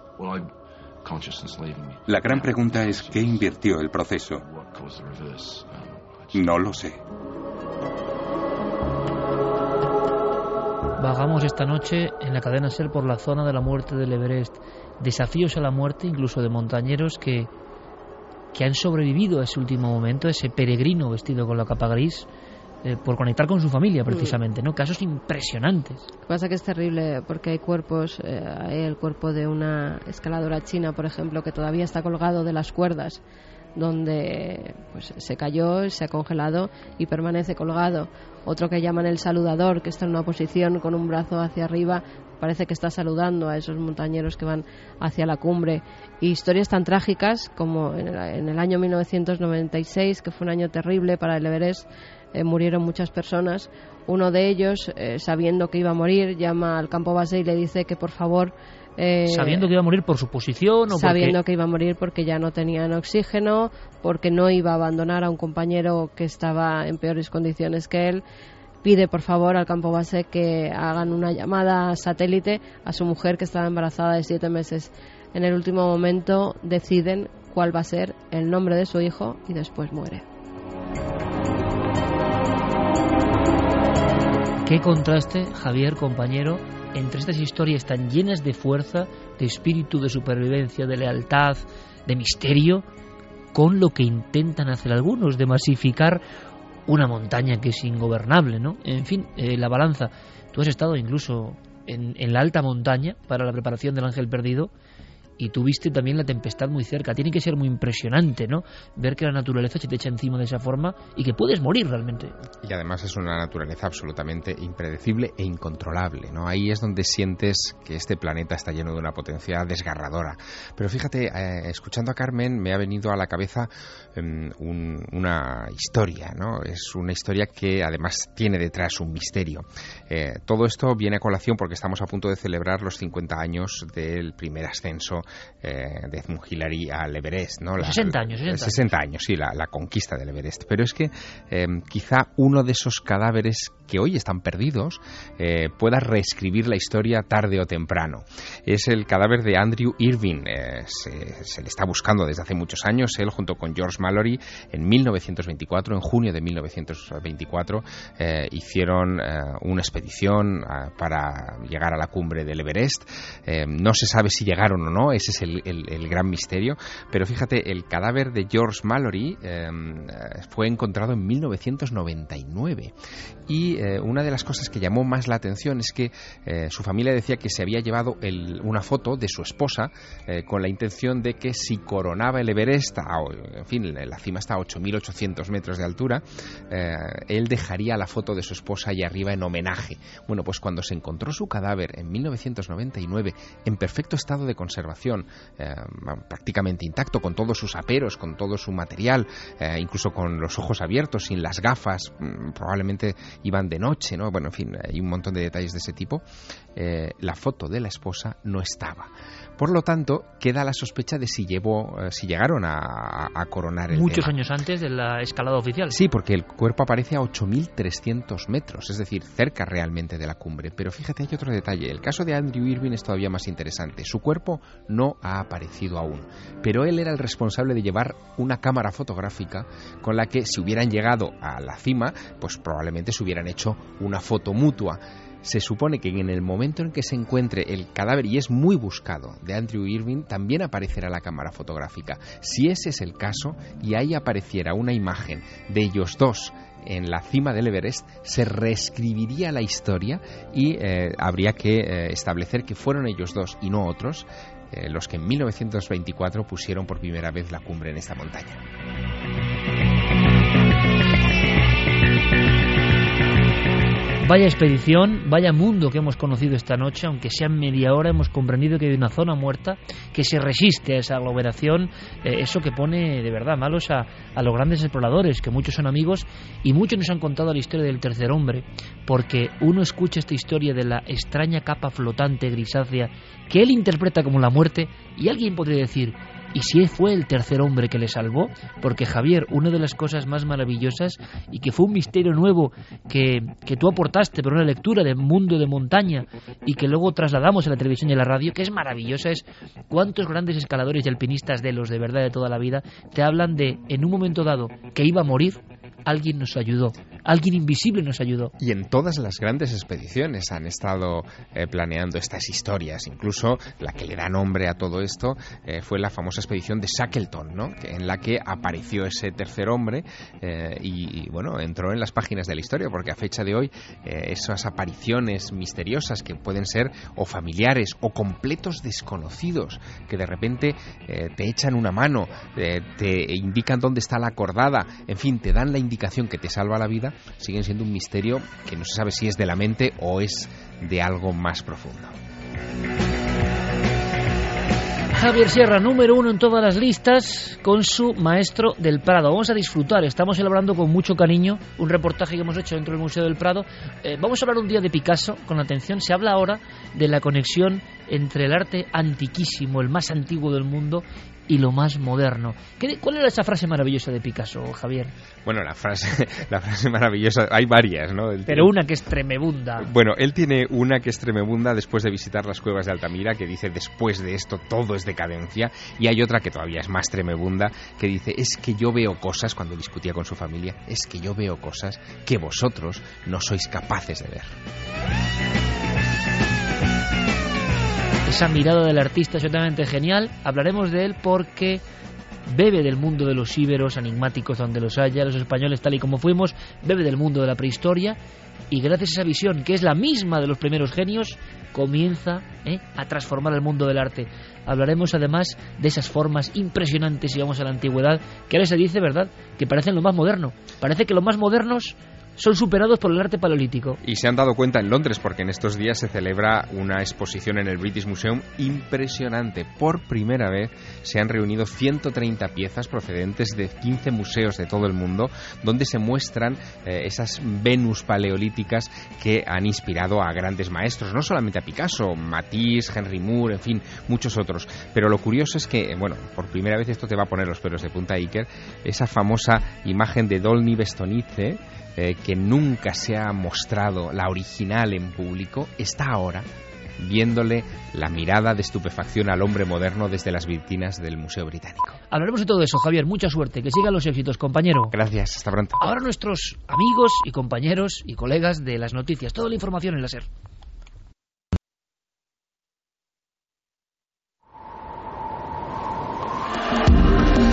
Nunca antes habías estado tan cerca de lo desconocido. Milenio 3. Cadena Ser.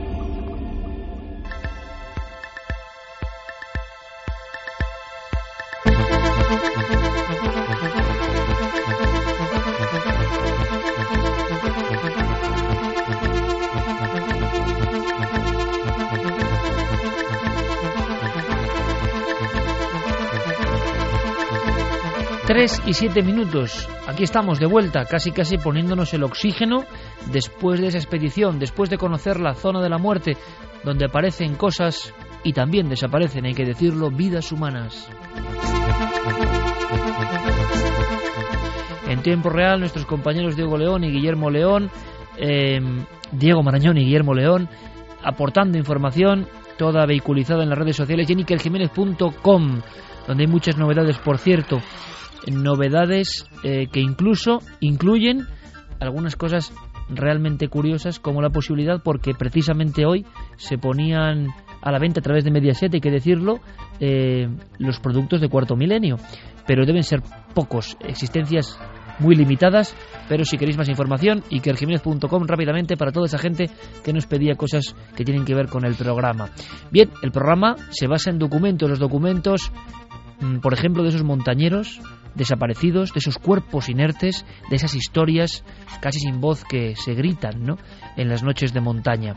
Eh, un contraste brutal entre lo que ocurre hoy y lo que ha sido siempre la mítica.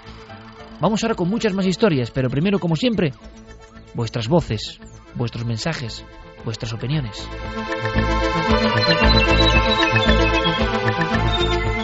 Alex Fernández Crespo dice, cuando dijisteis ascenso al Everest no pensé que sería esto, los bellos de punta, programazo, enhorabuena.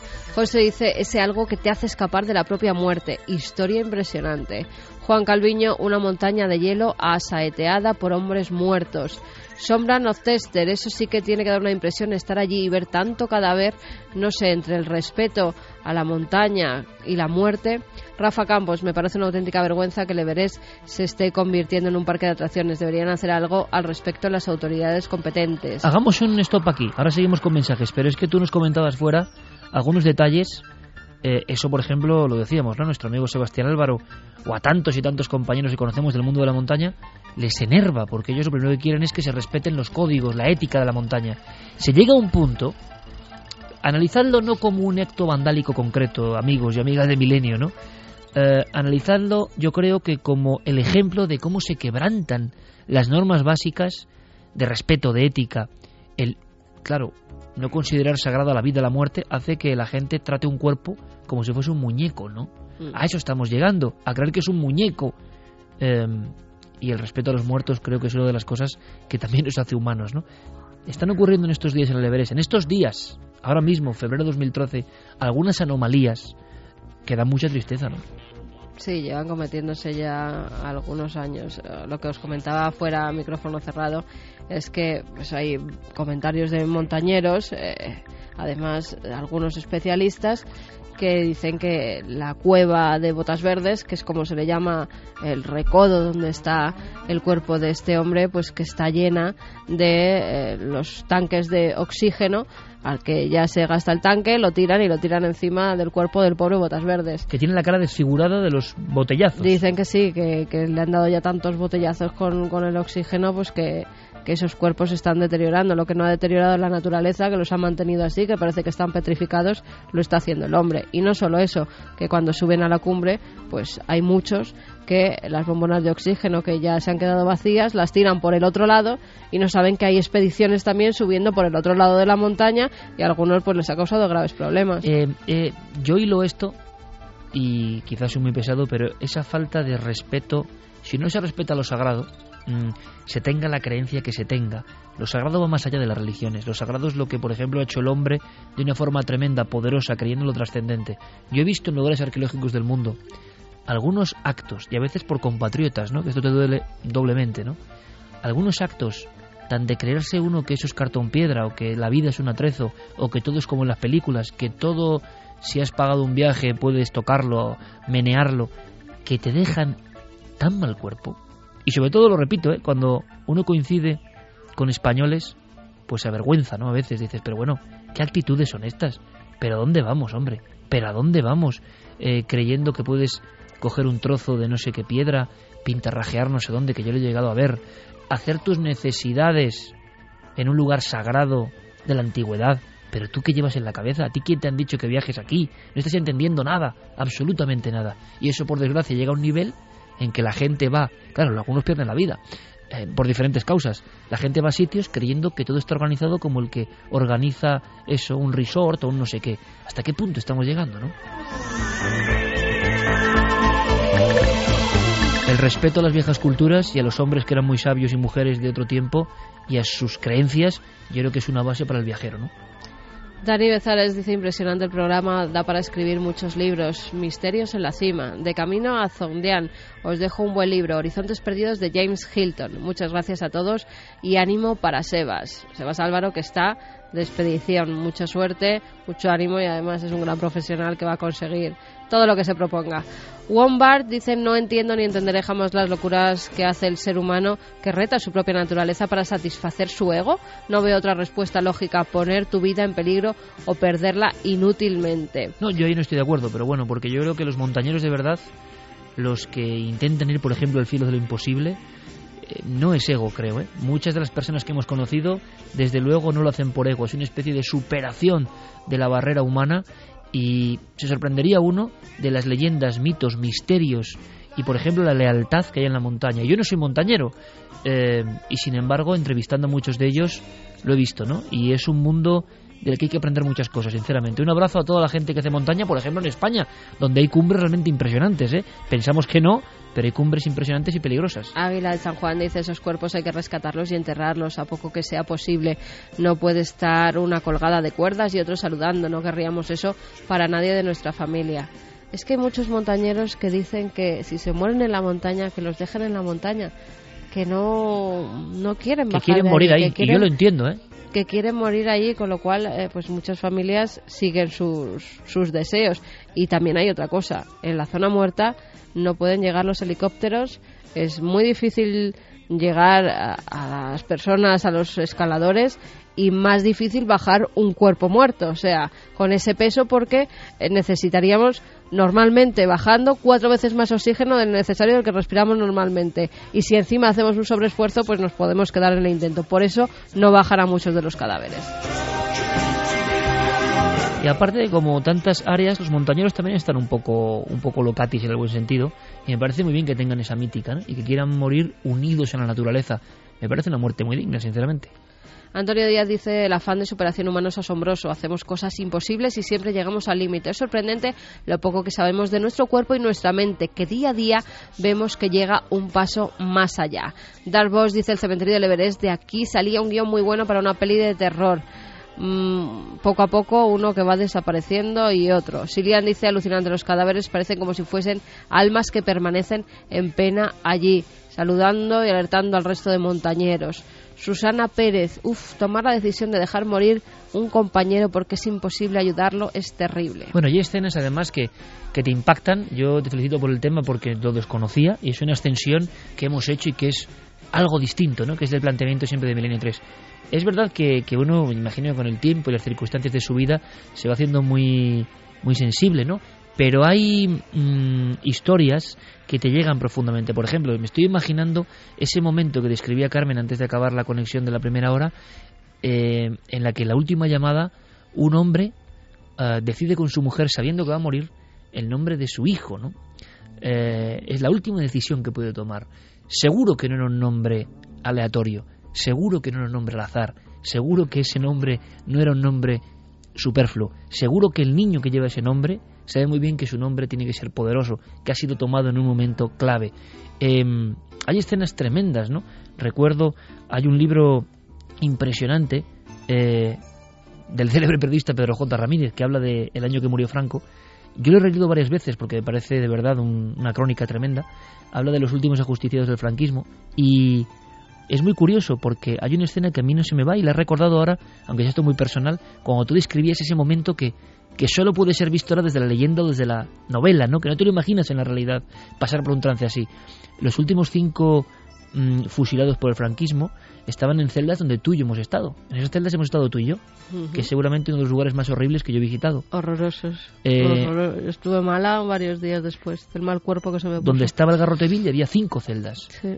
Pero en una de las celdas... En la cárcel de Carabanchel. Uno de los que iban a ser muertos al día siguiente y un poco donde se hace la letra de la famosa canción al alba y demás, bueno, pero viendo ese libro, viendo los documentos a los que accedió en su día eh, mm, Pedro J. Ramírez, mm, del sumario, hay una escena que pasa como desapercibida que tú dices, bueno, los momentos límite del ser humano, ¿no? Em, hay un instante en que uno que va a ser mm, con veintipico años fusilado al día siguiente, recibe como única visita a su mujer que está embarazada. Y la escena que, que ve uno de los abogados es la mano de, de este hombre acusado, que él no había matado a nadie, pertenecía al grupo pero no había matado a nadie, con la mano en la barriga a través de los barrotes de esa niña y deciden el nombre de esa niña. Esa niña que nace, que vive, que quizá nos escuche y que se llama libertad.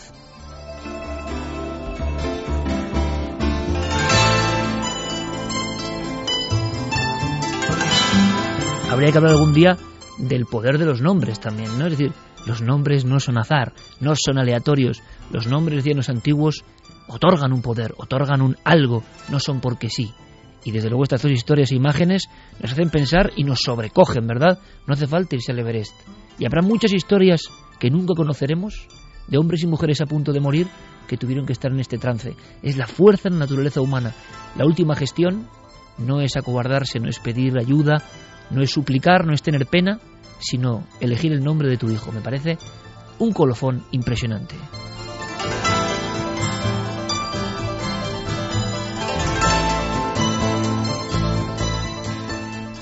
Hay noticias curiosas, las trae Carlos Cala de forma breve, han pasado esta semana y son curiosas, son conocimiento, porque enseguida cambiamos toda la carcasa musical, todo el ambiente y nos vamos con testimonio de última hora con Javier Pérez Campos. Carlos Cala, la noticia directa de las últimas horas en el misterio, la investigación y la ciencia.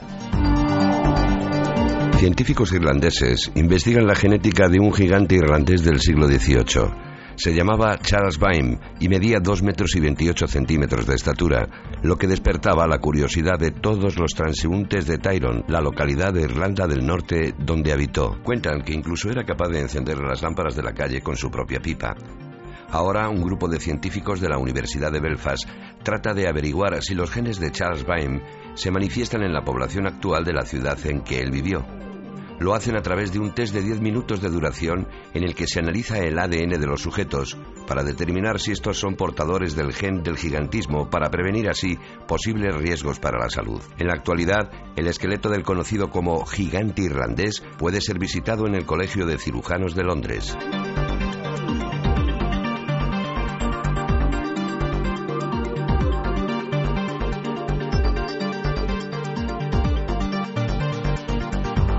3 y 20 minutos. Una cosa antes, también es noticia.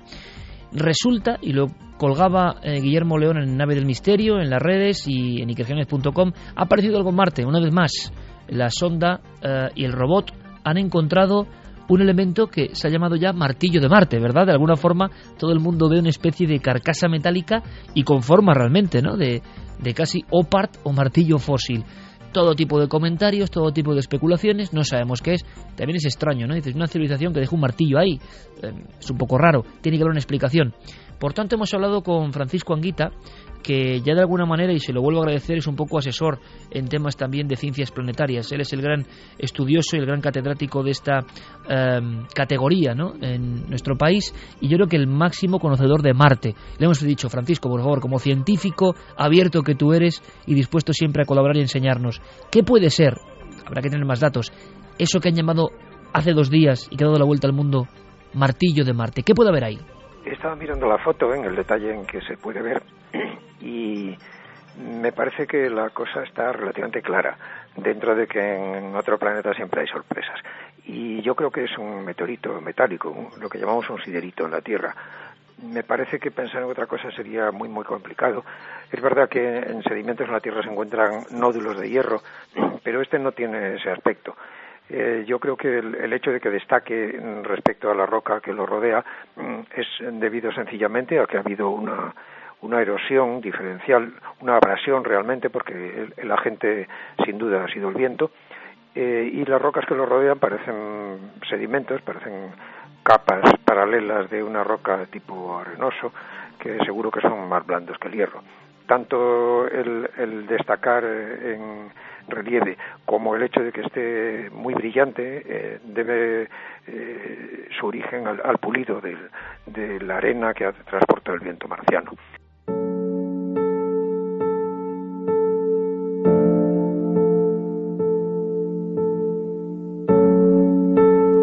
y 22, polémica, porque lo vemos aquí, parece un objeto realmente, nos parece un objeto. Habrá que ver formas más próximas, imágenes más cercanas de la cámara. Eh, José Manuel Nieves, nuestro compañero, nos informaba también de los primeros análisis de aquella famosa pirámide de Marte, que era anterior a, a esta imagen y no hay, digamos, un misterio sólido, ¿no? No hay una construcción, digamos, antigua y realizada.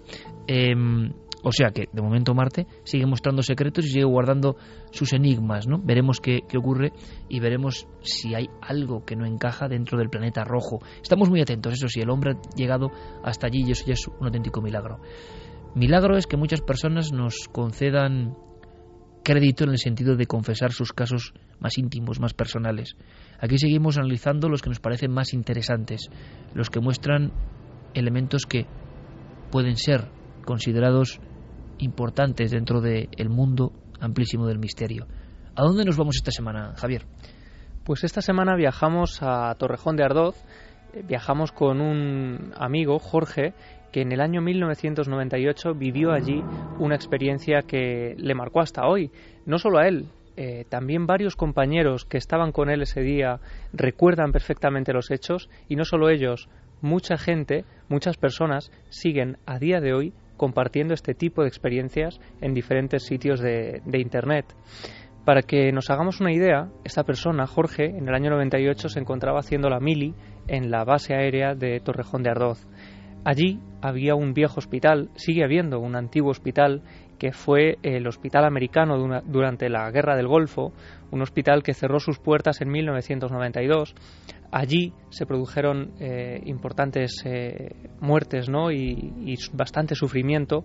Y ese edificio, ese lugar, podemos imaginarlo como esos eh, sanatorios también, ¿no? que están esparcidos por nuestra península.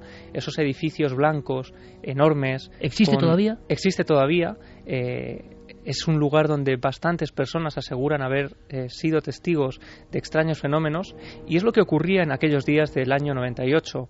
Esta persona, Jorge, eh, estaba acostumbrada a escuchar a altos cargos e incluso hablando de los fenómenos que habían vivido en ese lugar. Estaba acostumbrado también a ver las patrullas eh, inspeccionando el edificio por dentro porque algunos aseguraban ver incluso extrañas luminarias cuando la luz se había cortado hacía más de seis años, justo cuando el hospital cierra sus puertas por completo. Así que una tarde, él, junto a otros cuatro amigos, decide adentrarse en el hospital para comprobar en primera persona eh, qué es lo que está ocurriendo allí y si es cierto que los fenómenos de los que habla todo el mundo se producen eh, cuando alguien se pasa a esos lugares, ¿no? Y ya desde el primer momento, tanto Jorge como sus compañeros se convierten en testigos directos de lo que ese hospital parece querer mostrarles. Bueno, nosotros entramos pues por una de las ventanas, bueno, en un plan, porque claro, obviamente esto estaba totalmente acordonado y nada más entrar, imagínate todos esos pasillos que tienen los hospitales sin luz y con las puertas cerradas, pues obviamente eh, ahí no hay ninguna luz, ninguna posibilidad de que entre ninguna fuente de luz natural. Estaba completamente oscuras, entramos con unas linternas bastante potentes y de repente lo primero que nos encontramos nada más entrar pues fue una bola de luz que apareció allí y se expandió como hacia afuera, fue un resplandor importante y fue una luz de dentro afuera, o sea, los que estábamos allí vimos claramente que esa esa luz era totalmente de, del interior de, del hospital. En ese momento, eh, los cinco amigos que están en el interior de ese hospital eh, empiezan a correr completamente desorientados por esos largos pasillos que todos hemos recorrido alguna vez eh, en esos hospitales, ¿no? Cada uno sale corriendo por eh, diferentes estancias. Se separan, Lo, que nunca hay que hacer. Claro, se separan, eh, no saben dónde ha ido a parar cada uno, llegan a perderse hasta el punto de que eh, nuestro, nuestro amigo Jorge llega a verse completamente solo en medio de, una, de un enorme pasillo en el que a un lado hay un ascensor, ¿no? Esos ascensores que tantas veces ha escuchado a algunos de sus compañeros asegurar que los habían visto ponerse en marcha solos. Y es entonces cuando él, una vez más, es testigo del misterio. Cada uno pues por un sitio, yo fui por una parte, que había un pasillo con ascensores, que es cierto que yo los vi subiendo y bajando, eh, recuerdo tres ascensores, y los tres estaban en marcha, subiendo y bajando constantemente. Entonces seguimos corriendo cada uno, cada uno por su lado y aparecimos, curiosamente, en la única entrada que había a este famoso tanatorio. ¿Ha dicho tanatorio? Sí, justo en la parte a la que ellos, como él decía, llegan a encontrarse de pura casualidad, es eh, una zona oscura del hospital, una zona eh, donde hay una puerta, eh, una de esas puertas giratorias ¿no? que se abren en los hospitales y que da a una escalera, una escalera que baja a una de las zonas más oscuras. Es el sótano del hospital donde está la morgue, el lugar donde eran llevados pues esos, esas personas que fallecían ¿no? en, durante la guerra y que eran trasladadas al hospital. En ese momento él recuerda también que justo en ese lugar, en ese punto en el que todos han coincidido, esas puertas que se abren hacia la oscuridad, también otros tantos aseguraban haber visto figuras como de, una persona que se movía por allí. Una vez más, Jorge vuelve a ver algo que le deja completamente asombrado. Yo quedé un poquito más adelantado que ellos y el grupo se quedó un poco más rezagado. Yo en ese momento lo que hice fue, dije, bueno, pues ya que estamos aquí, voy a mirar a ver qué pinta tiene esto del tanatorio y ya nos vamos. Ya empecé a bajar un poco las escaleras y me encontré las típicas puertas que son abatibles. Entonces, al lado justo de esa puerta había como una camilla, una camilla que no se veía con, no sé cómo explicarlo, no se vea como una imagen sólida. Yo es algo que nunca había visto igual, era algo que, que no se veía con solidez, pero sí se veía en la camilla como si hubiera cosas dentro, eh, se veía que había relleno, se veía cuando una cama está vacía, pues eso se ve completamente liso y se, ahí se veían, pues eso, bultos. Yo no pude, ya no tenía eh, la conciencia como para determinar si esos bultos eran una figura humana o qué era.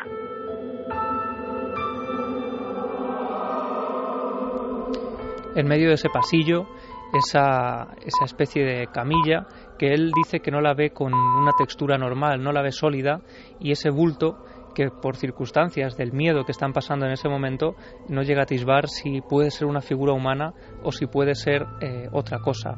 Lo cierto es que a partir de ese instante, en ese preciso momento, él decide abandonar el viejo hospital, sale corriendo de allí junto a sus compañeros, tienen que abandonarlo además por una ventana, porque están tan atemorizados que no consiguen orientarse para encontrar la puerta de entrada y salen eh, corriendo por una ventana que encuentran abierta en ese momento.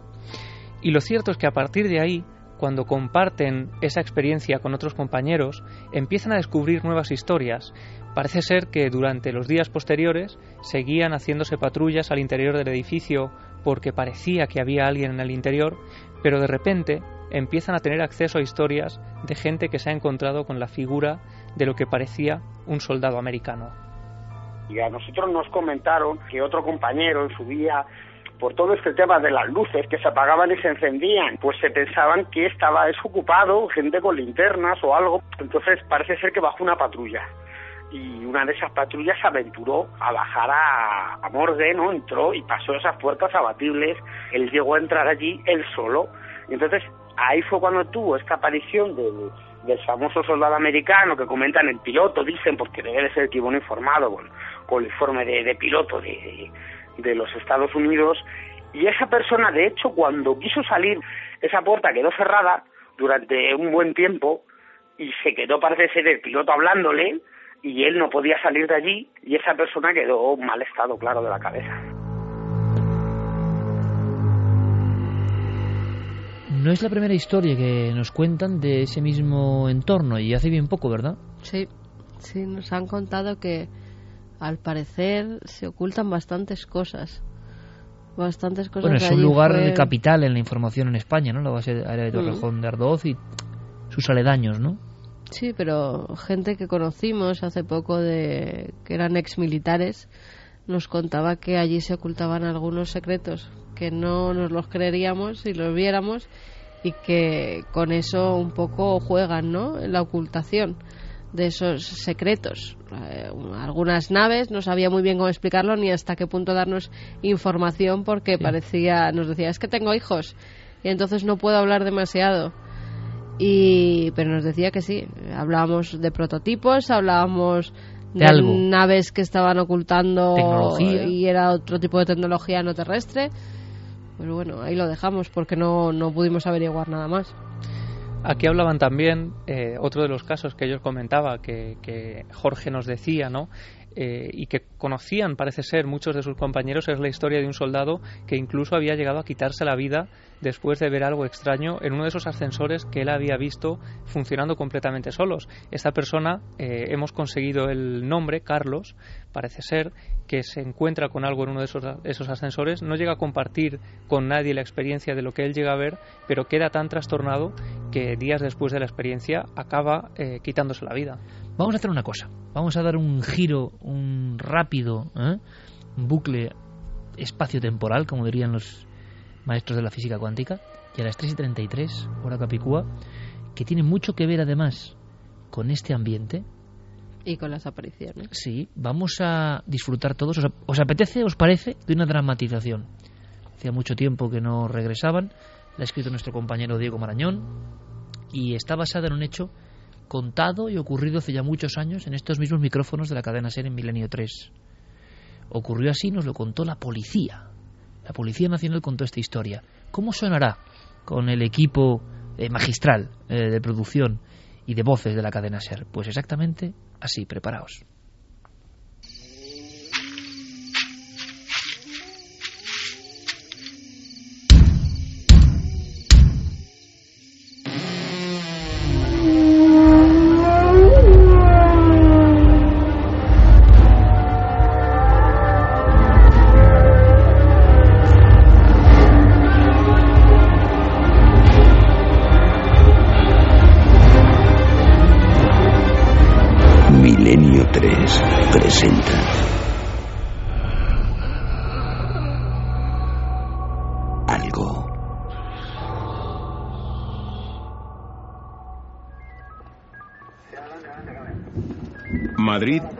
Enero de 2003.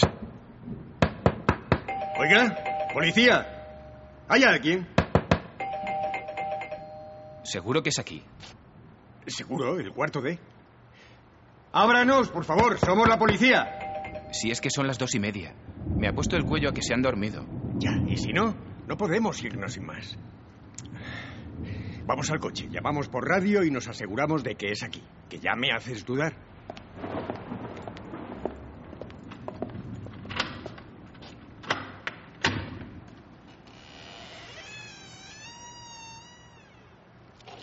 Hola. Hola. Buenas noches. Señora, ¿nos ha llamado usted? Sí. He sido yo. Hemos llamado varias veces. Usted dirá. Bueno, seguro que no es nada. En realidad no tendría que haberles molestado. No es molestia, señora. Para eso estamos. Díganos, ¿cuál es el problema?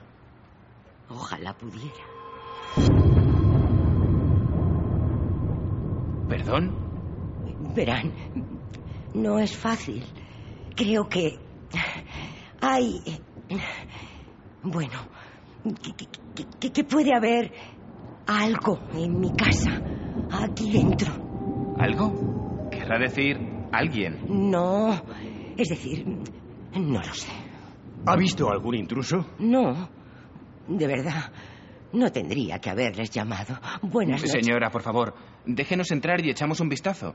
Si ha entrado alguien... No, eso es imposible. ¿No es posible que entremos? No, quiero decir que, que, es imposible que nadie haya entrado en mi casa. Pero, pero usted acaba de decir que... Sé lo que acabo de decir. Hay algo en mi casa, pero no es nadie, porque nadie ha podido entrar. Yo no salgo de entre estas cuatro paredes y siempre cierro a conciencia. Señora, ¿qué edad tiene? ¿Está bajo los efectos de alguna medicación? Tengo 60 años y no estoy loca. Ya les he pedido disculpas por molestarles. Déjenme, por favor. No volverá a ocurrir. Perdone, no pretendía... Buenas noches. Los agentes se miraron el uno al otro sin saber bien qué decir. Encogiéndose de hombros, dieron media vuelta en dirección a las escaleras. Qué raro, ¿no? ¿Raro? ¿Cómo se nota que eres nuevo? La soledad, compañero. La soledad es terrible para este tipo de personas. Hay que echarle paciencia porque te aseguro que... Oigan, vengan, por favor. Corran. ¿Qué sucede?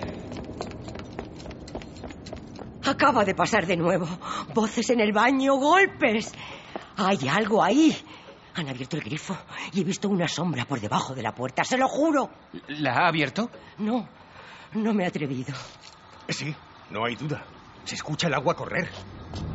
Bien, apártese, por favor. Está cerrada. ¿Vive usted sola, señora? Sí. Soy viuda desde hace diez años. Mira eso, Alberto. Por debajo de la puerta del cuarto de baño se distinguía una tenue luz. Al agacharse, el agente pudo ver la sombra de algo que se movía lentamente en el interior de aquella estancia. Una casi imperceptible capa de vapor comenzó a salir por el estrecho hueco. ¡Policía! ¡Abra esta puerta y salga lentamente! No lo voy a repetir. ¡Abra!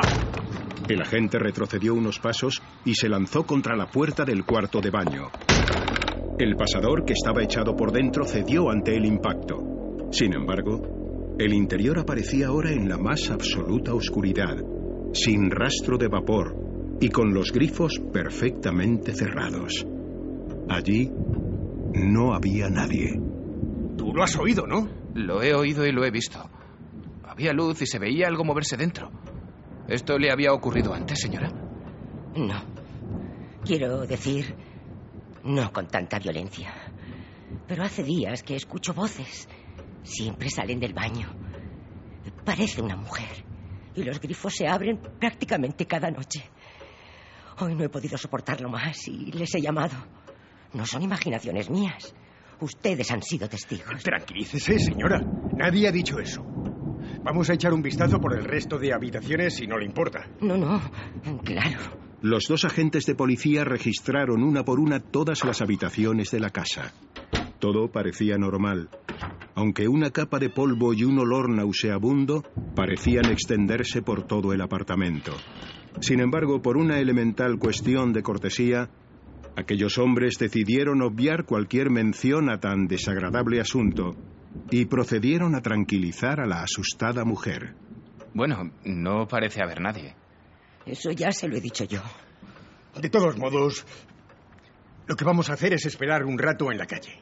Estaremos por aquí cerca. Así además tendremos tiempo para pensar en lo que vamos a poner en el informe. Mire, si vuelve a escuchar cualquier cosa, no dude en llamarnos de nuevo. ¿De acuerdo? Lo haré. De todos modos, hace una semana que no duermo bien. No creo que vuelva a coger el sueño después de todo esto. Inténtelo. ¿Quiere que llamemos a alguien? ¿Tiene hijos o...? No.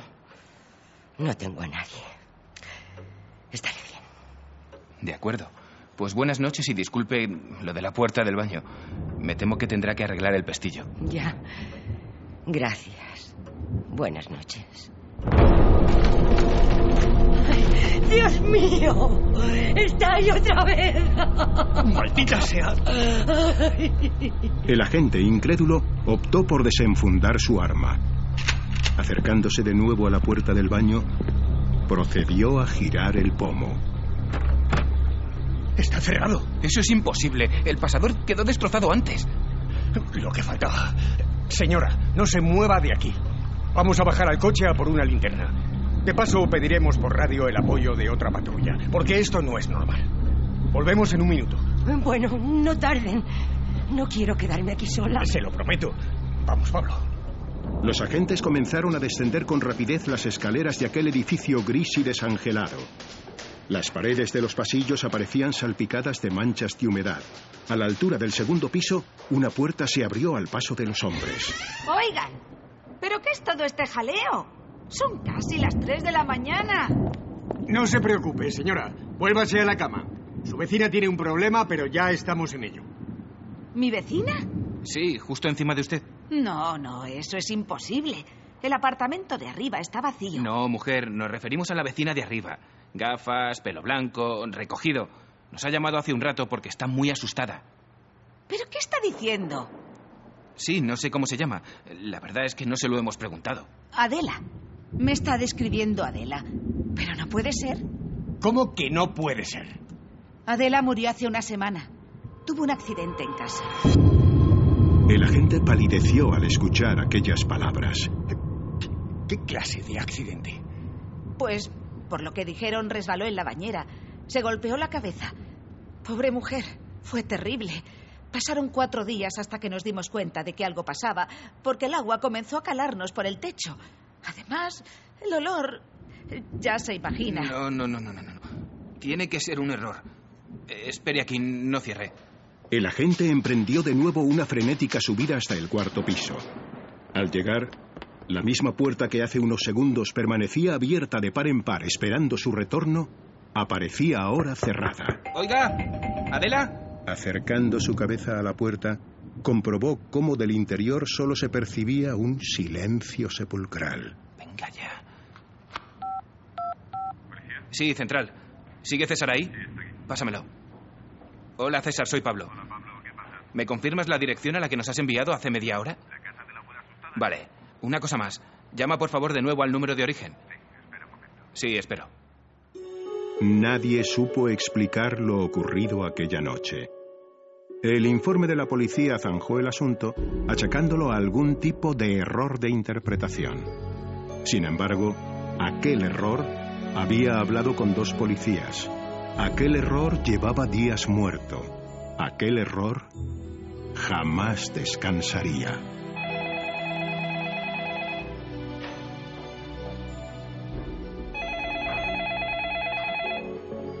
091, policía, dígame. Oiga, ¿pueden ayudarme? Estoy sola. Y creo que ocurre algo en mi cuarto de baño.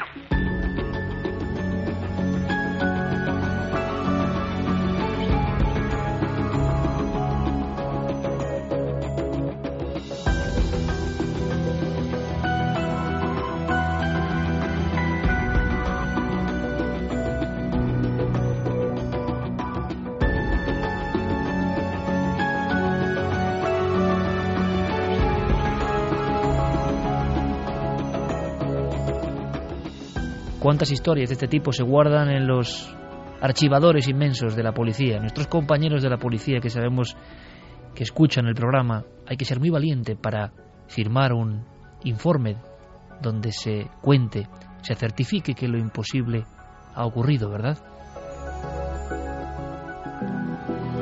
Pero os aseguro amigos que historias como estas han pasado y los expedientes existen, perdidos, nadie los comprende. Una historia de soledad y de presencias.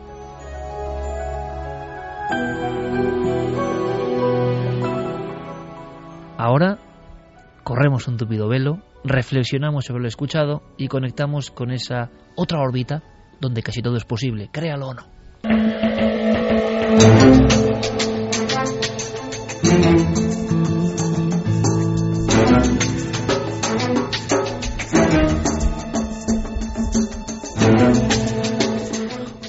Nuevo, Diego Marañón. Hola de nuevo, Iker Jiménez. Daba mucho miedo esa última llamada, ¿eh?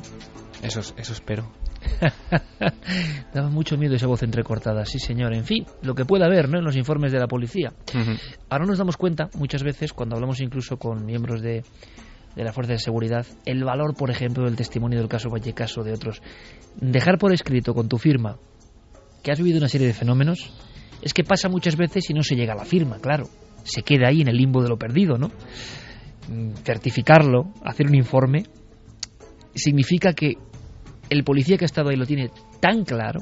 En fin, vamos con otras historias, Diego. teníamos un enigma pendiente. Sí, teníamos una, una supuesta cuarteta de, de Nostradamus que decía en la misión de la primera estrella azul, un niño de la Tierra Santa entre los siete perecerá. Cuando la nave descienda del cielo de los cielos, la estrella solitaria se esparcirá con los restos. Esta cuarteta de Nostradamus Iker lleva dando vueltas desde 2003, desde que el transbordador Columbia estalló en los aires. Lo que preguntábamos la semana pasada es eh, si esta cuarteta era real y si en tal caso eh, profetizaba esa tragedia en el, en el firmamento sobre la ciudad de Texas. ¿Qué habrá opinado nuestra audiencia? Antes de saberlo, quiero una conexión rápida y urgente mm, con nuestro compañero Fermín Agustí. Fermín, buenas noches. Buenas noches, Iker. 3 y 47 minutos, quizás sea el efecto de esta historia, o del ascenso al Everest, o de la mancha en el cerebro, o los nuevos datos de Roma Santa. ¿Qué ocurre? Pues durante esta dramatización, en Milenio 3 se ha colocado en el trending topic de, de Twitter. Quizá por esa llamada, ¿no? Por ese efecto terrible. Daba miedo, ¿verdad, Fermín? Mucho, sin duda. Gracias, compañero. Buenas noches. En el cerebro global estamos ahora mismo, ¿no? Trending topic esa llamada ¿no? de auxilio. Eh, la llamada la hacíamos a través de ikerjiménez.com para ver si nuestro público, muy sabio siempre, eh, acertaba o no. ¿Cómo fue la encuesta, Carmen? Pues en cuanto el ordenador se me reinicie te lo diré porque parece que los espíritus que pululan también por aquí pues a veces quieren hacer de las suyas y no nos dejan. Sé que es falso, que la gente opina que es falso, ahora ya lo tenemos. 57,6% que no se ha creído la historia frente a un 42,4% bueno, que opina pero que sí, que es verdadera. Bastante equilibrado. Mm. ¿Resolución, Diego? Pues muy bien por nuestra audiencia, porque esta vez, eh, créalo o no, era falso. Esta, este caso, Iker, se parece además muchísimo a otro que ocurrió en 2001. Eh, te acordarás porque incluso apareció en los informativos. Sí, sí. Sí, eh, era otra supuesta profecía sobre el impacto de aquellos dos aviones en las Torres Gemelas de Nueva York. La diferencia es que aquella vez, en 2001, la profecía había sido realmente inventada, pero hecha con anterioridad a los impactos. Lo había hecho eh, un estudiante canadiense con la intención de demostrar que eh, las profecías, las supuestas profecías, se pueden tergiversar y se pueden adaptar a determinados sucesos eh, hasta el punto de que lleguen a encajar y de que la gente se lo crea. En este caso en concreto, en la profecía del Columbia, la cuarteta se inventó después. Así que esta vez la ha acertado, la, la historia era falsa. El famoso estudiante canadiense, recuerdo que el primer artículo, uno de los primeros de la primigenia ¿no? original eh, web de Ikerjiménez.com era un artículo de Carmen sobre la falsedad, ¿eh? cuando abrió incluso informativos, como decía Diego, ¿no? Mm. Y recuerdo una imagen que le he contado nunca olvido, que es ir a la Casa del Libro enfrente de Gran Vía y la balda de Nostradamus vacía, mm. después del 11S, ¿no? La gente acudió. Era muy sencillo. Era acudir a un libro con las profecías de Nostradamus, no investigarlo por internet, que la mayoría de ellas, las que eran, se repetía una vez y otra y era la falsa. Ahí vimos el efecto de internet en el 2001 ya, ¿eh? Es decir, se convirtió en verdad una cosa que abrió informativos y que no era tal cosa. Diego, aunque sea en un flash, ¿con qué reto, con qué créalo o no, con qué historia detectivesca nos dejas? Pues mira, volvemos un poco a las historias, a las leyendas urbanas más clásicas, Iker. Esta vez vamos a ver los peligros que puede haber a la hora de recoger objetos que parecen abandonados en la calle. Eh, esta, eh, esta, leyenda urbana, su paradigma es eh, un grupo de estudiantes que comparten un piso y que, bueno, ante la falta de recursos económicos, deciden aprovechar lo que se encuentran tirado en la calle. Esta, en esta ocasión, y para decentar un poco el suelo del salón, encontraron una alfombra enrollada en mitad de la calle, abandonada, y decidieron aprovecharla, bueno, hacer una especie de acto de reciclaje domiciliario. Estos chicos eh, vieron que era una alfombra enorme eh, y dijeron, bueno, pues vamos a llevárnosla. Ellos la cargan, suben eh, cuatro pisos hasta ese, inmueble que ellos comparten y a la hora de desenrollar la Iker se dan cuenta de que al depositarla en el suelo hace mm, un ruido, un golpe bastante seco. Empiezan a tirar de un extremo de la alfombra y lo que se encuentran no es solo una pieza de mobiliario. Dentro de esa alfombra está el cadáver de un hombre con dos tiros en la cabeza. ¿Se sabe algo más? No. Ahí queda la historia, ¿no? Ahí queda la historia. Bueno, no el calero directamente, él es arriesgado siempre, ¿no? Él, es un poco kamikaze y está Diego, está Diego eh, contando la historia y él nada, nada. Con las dos frases ya me está poniendo el pulgar hacia abajo. O sea, es, es como una especie de Nostradamus de, de esto y dice que no, ¿no? No, el que no que dice que no se lo cree, que es imposible que eso ocurra. Eh, Hombre, chorrearía, ¿no? Fermín, ¿tú? Tampoco. Leyenda urbana pura y dura, ¿no? Javi. Yo voy a decir que sí. Yo también. Fíjate, me mojo. Yo, yo es que la veo tan lógica como está el patio. Que no, que no. ¿No? Aparte, chorrearía y pesaría mucho. Vale, eh, recuérdalo, Javi, eh, que luego me engañan y me dicen que hemos votado al contrario. Tú hemos dicho que sí. Sí, es el efecto, el efecto Noel. Al exacto, eh, siempre, siempre, siempre, siempre. El efecto Noel siempre hay que coger la ola al revés. Luego la semana siguiente, misteriosamente, los votos cambian. Sí, sí, sí, también son muy duchos aquí en el equipo en decir, no, yo dije no sé qué. No, no, no, está claro, ¿no? ¿Y qué dirá nuestro público? Ahí dejamos, esta es clásica, ¿eh? absolutamente clásica, historia de terror cotidiano. Hablando de terror cotidiano, eh, no os perdáis cuarto milenio mañana, porque hay una historia que pone los pelos de punta. Ocurre en las calles de Madrid y parece que está ocurriendo en otras calles de España y también es terror cotidiano. Y como es tan cercano, impacta mucho más. Mañana, precisamente, con miembros de la policía, comentaremos algunas cosas sumamente interesantes. Don Diego Marañón, hoy con hat-trick, con triplete. Un abrazo muy grande. Buenas noches a todos.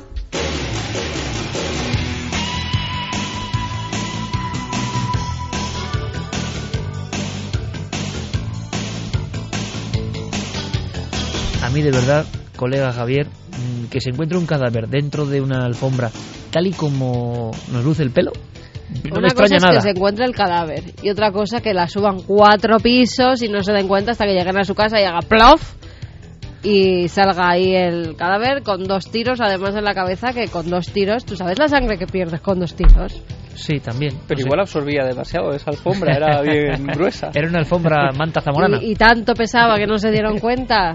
Y además, no sé, no sé. luego, luego Diego hace unas cosas así, da una vuelta a las historias. No, pero sí. No, pero sí había una historia que tal. Y la historia era mentira, pero esta parte era verdad. Sí, al principio empezó el hombre muy metódico, falso verdadero. Y luego últimamente ha empezado a decir, no, esto es falso, pero hay un caso verdadero, pero lo que se dijo es falso, pero era verdadero. si es verdadero o, falso. Es el ovillo, el ovillo Aquí... marañoniano. Las cosas claras, Diego. Últimos mensajes y como siempre a toda esa comunidad inmensa que sigue este programa por la red, gracias por hacernos trending topic, que significa mucho, cada vez es más difícil, y muchísimas gracias por todo el eco que recibimos, todo el cariño, todo el afecto, toda la información, ya lo sabéis a partir de ahora, con Guillermo en la cabeza, en las redes de siempre, en Nave del Misterio y en ikergiones.com. Y de verdad, si os encontráis algún perfil nuestro, hablo mm, de Carmen o mío, que en las redes sociales solo estamos ahí, en lo que maneja en Nave del Misterio Guillermo León. Ni el que pone Iker es Iker, ni la que pone Carmen es Carmen, no somos ninguno de los dos, nos contestamos, lo sentimos mucho. Claro. Es siempre a través de, Guillermo León que él da las respuestas. Exactamente. Y eh, se unen un grupo de amigos grandísimo, el Foro Oficial de Cuarto Milenio, también de alguna forma administrado por Guillermo León, pero fuera de eso mm, hay que dejarlo claro porque es que ya es una sorpresa, cualquiera se hace pasar por cualquiera y que el público sepa dónde está nuestra información, que no es confundan. Vamos con los últimos mensajes. Cao dice, yo me imaginaba que tenía el cadáver del marido emparedado en la pared o algo, no que ella estuviera muerta. Chris Balces dice, genial la recreación, la señoraba, los pelos como escarpias, felicidades por el buen trabajo. Cancela Freire, Dios, y yo también acabo de palidecer, qué miedo. A mí lo que más me ha dado es la llamada, de verdad, o sea, ese efecto de la llamada de teléfono angustiada, ¿verdad? Silvia dice, definitivamente hoy no duermo. Wendy, después de ver Mamá y con el caso que está contando Javi Pérez Campos ¿eh? en Milenio, tapada hasta en la cabeza. Manu San Rafael, me estoy con la recreación. Eh, muerto de miedo, por decirlo de algún modo. Voy a ver si hay alguien. Hablando de mamá, ya veréis cuando, cuando tengamos en una semana, yo creo que va a ser muy bonito a, a Guillermo del Toro, porque yo sabía que era fan del programa, pero ya no hasta este nivel. Yo creo que nos vamos a sorprender todos, ¿eh? Y uno se siente muy, muy orgulloso de, de en fin, de tener esos ilustres y a esos genios que, que, piensan cosas que luego dan un miedo terrorífico y también emocionan, ¿no? Por otro lado. Uh Silian dice, me encantan las dramatizaciones porque están tan bien hechas que hacen que te metas en la historia como si fueses el protagonista. Les gustaría poder hacer más, pero así está el patio también, ¿no? Daniel Borrego en la cama tapado y escuchando la dramatización de Milenio 3 más a gusto, impresionante, los bellos de punta. Yo no sé, yo lanzo porque mm, es posible, se nos está pasando por la cabeza en ciertos momentos recuperar algunas de las clásicas, de las más antiguas en cierto momento, porque hay una generación que no las ha escuchado. Nosotros comenzamos en noviembre del 2003, se dice pronto, ¿eh? Mm. a empezar yo empezaba a escribir las dramatizaciones. Claro, hay gente que tenía 10 años entonces, ¿no? O 7 años y que no las ha escuchado. Así que si lo queréis, eh, si lo pedís, nosotros iremos organizando algunas de las mejores, habrá 50 por ahí y las pondremos. Diego me dice, las cosas claras, dice Carmen, pues cristalino en siete días. Bien, bien, eso espero. Diego. Nos dice Ivonne, eh, cada año las autoridades nepalíes recogen 500 kilos de basura que dejan los montañeros. El blanco manchado. Santi Cruz, Iker, tus palabras me llenan de tristeza porque hay gente que no respeta las cosas. Yo he visto escribir con un rotulador a un tipo en las ruinas de Bolonia, en Tarifa. Al tío no le pasó nada. La policía encima se reía de los que denunciamos el hecho. En, las ruinas, de Bolonia. Sí que son unas ruinas maravillosas, son unas ruinas espectaculares. Hay una playa con una duna impresionante. Las visitamos el año pasado. Sí, Esa, esa, zona absolutamente mágica de Cádiz. Ahí hizo un reportaje célebre JJ Benítez, ¿no? Con la recuperación de esa, de esa escultura. Y es un lugar maravilloso, paradisíaco. Y claro, mm, reírse de esa forma del conocimiento de los antiguos a mí me parece sorprendente, pero es que lo he visto en muchos lugares del planeta Tierra, por desgracia, he visto esta actitud, ¿no? Eh, y eso desde luego tenemos que, remediarlo porque avergüenza. El respeto al misterio antiguo yo creo que es una norma de convivencia básica. Fermín Agustí, muchísimas gracias como siempre compañero, ha sido un placer. Noel Calero, gracias por estas músicas. Javi, que siga el misterio. Tú lo llevas casi casi como sobredosis. Sé que últimamente has tenido una serie de impactos bastante fuertes y que siga, por supuesto, la investigación, como siempre. Un 2013 intenso y que siga así. Y eso que llevamos poco, ¿eh? Gracias, Javi. Y mañana que intentaremos descifrar muchas más cosas en Cuarto Milenio con toda la ilusión de siempre y aportando un montón de temas que a nosotros nos importan, porque vaya como está el patio, vaya como está tanta gente de apretada, de mal, estamos dándole vueltas, dándole vueltas simplemente. Yo lo dejo caer ahí. Queremos hacer, ayudar, aportar eh, con el tema de la comida. Mm. Eh, está pasándose mucha apertura en España y la nada del misterio, ya veremos de qué forma. Eh, queremos hacer algo, a ver si os apuntáis, amigos. Sabemos que somos muchísimos simplemente, no sé, para dar un, kilo de elemento, ¿no? y vehiculizarlo para tanta gente que está ayudando con una labor impresionante. no podemos quedarnos al margen. Para un oyente, para José Luis, que nos escribía hoy a primera hora con lo de los perros, con lo que hemos empezado el programa, y nos decía que justo hoy pues ha perdido a un pastor alemán que llevaba 11 años con él, que se llamaba Talgo. Pues nada, Qué Talgo. nombre. Feliz viaje y que te encuentres con muchos más amigos allá en las estrellas. Dadnos ideas para esa labor solidaria que queremos hacer simplemente con la comida. La gente, mucha gente lo necesita. Un abrazo muy grande, feliz semana.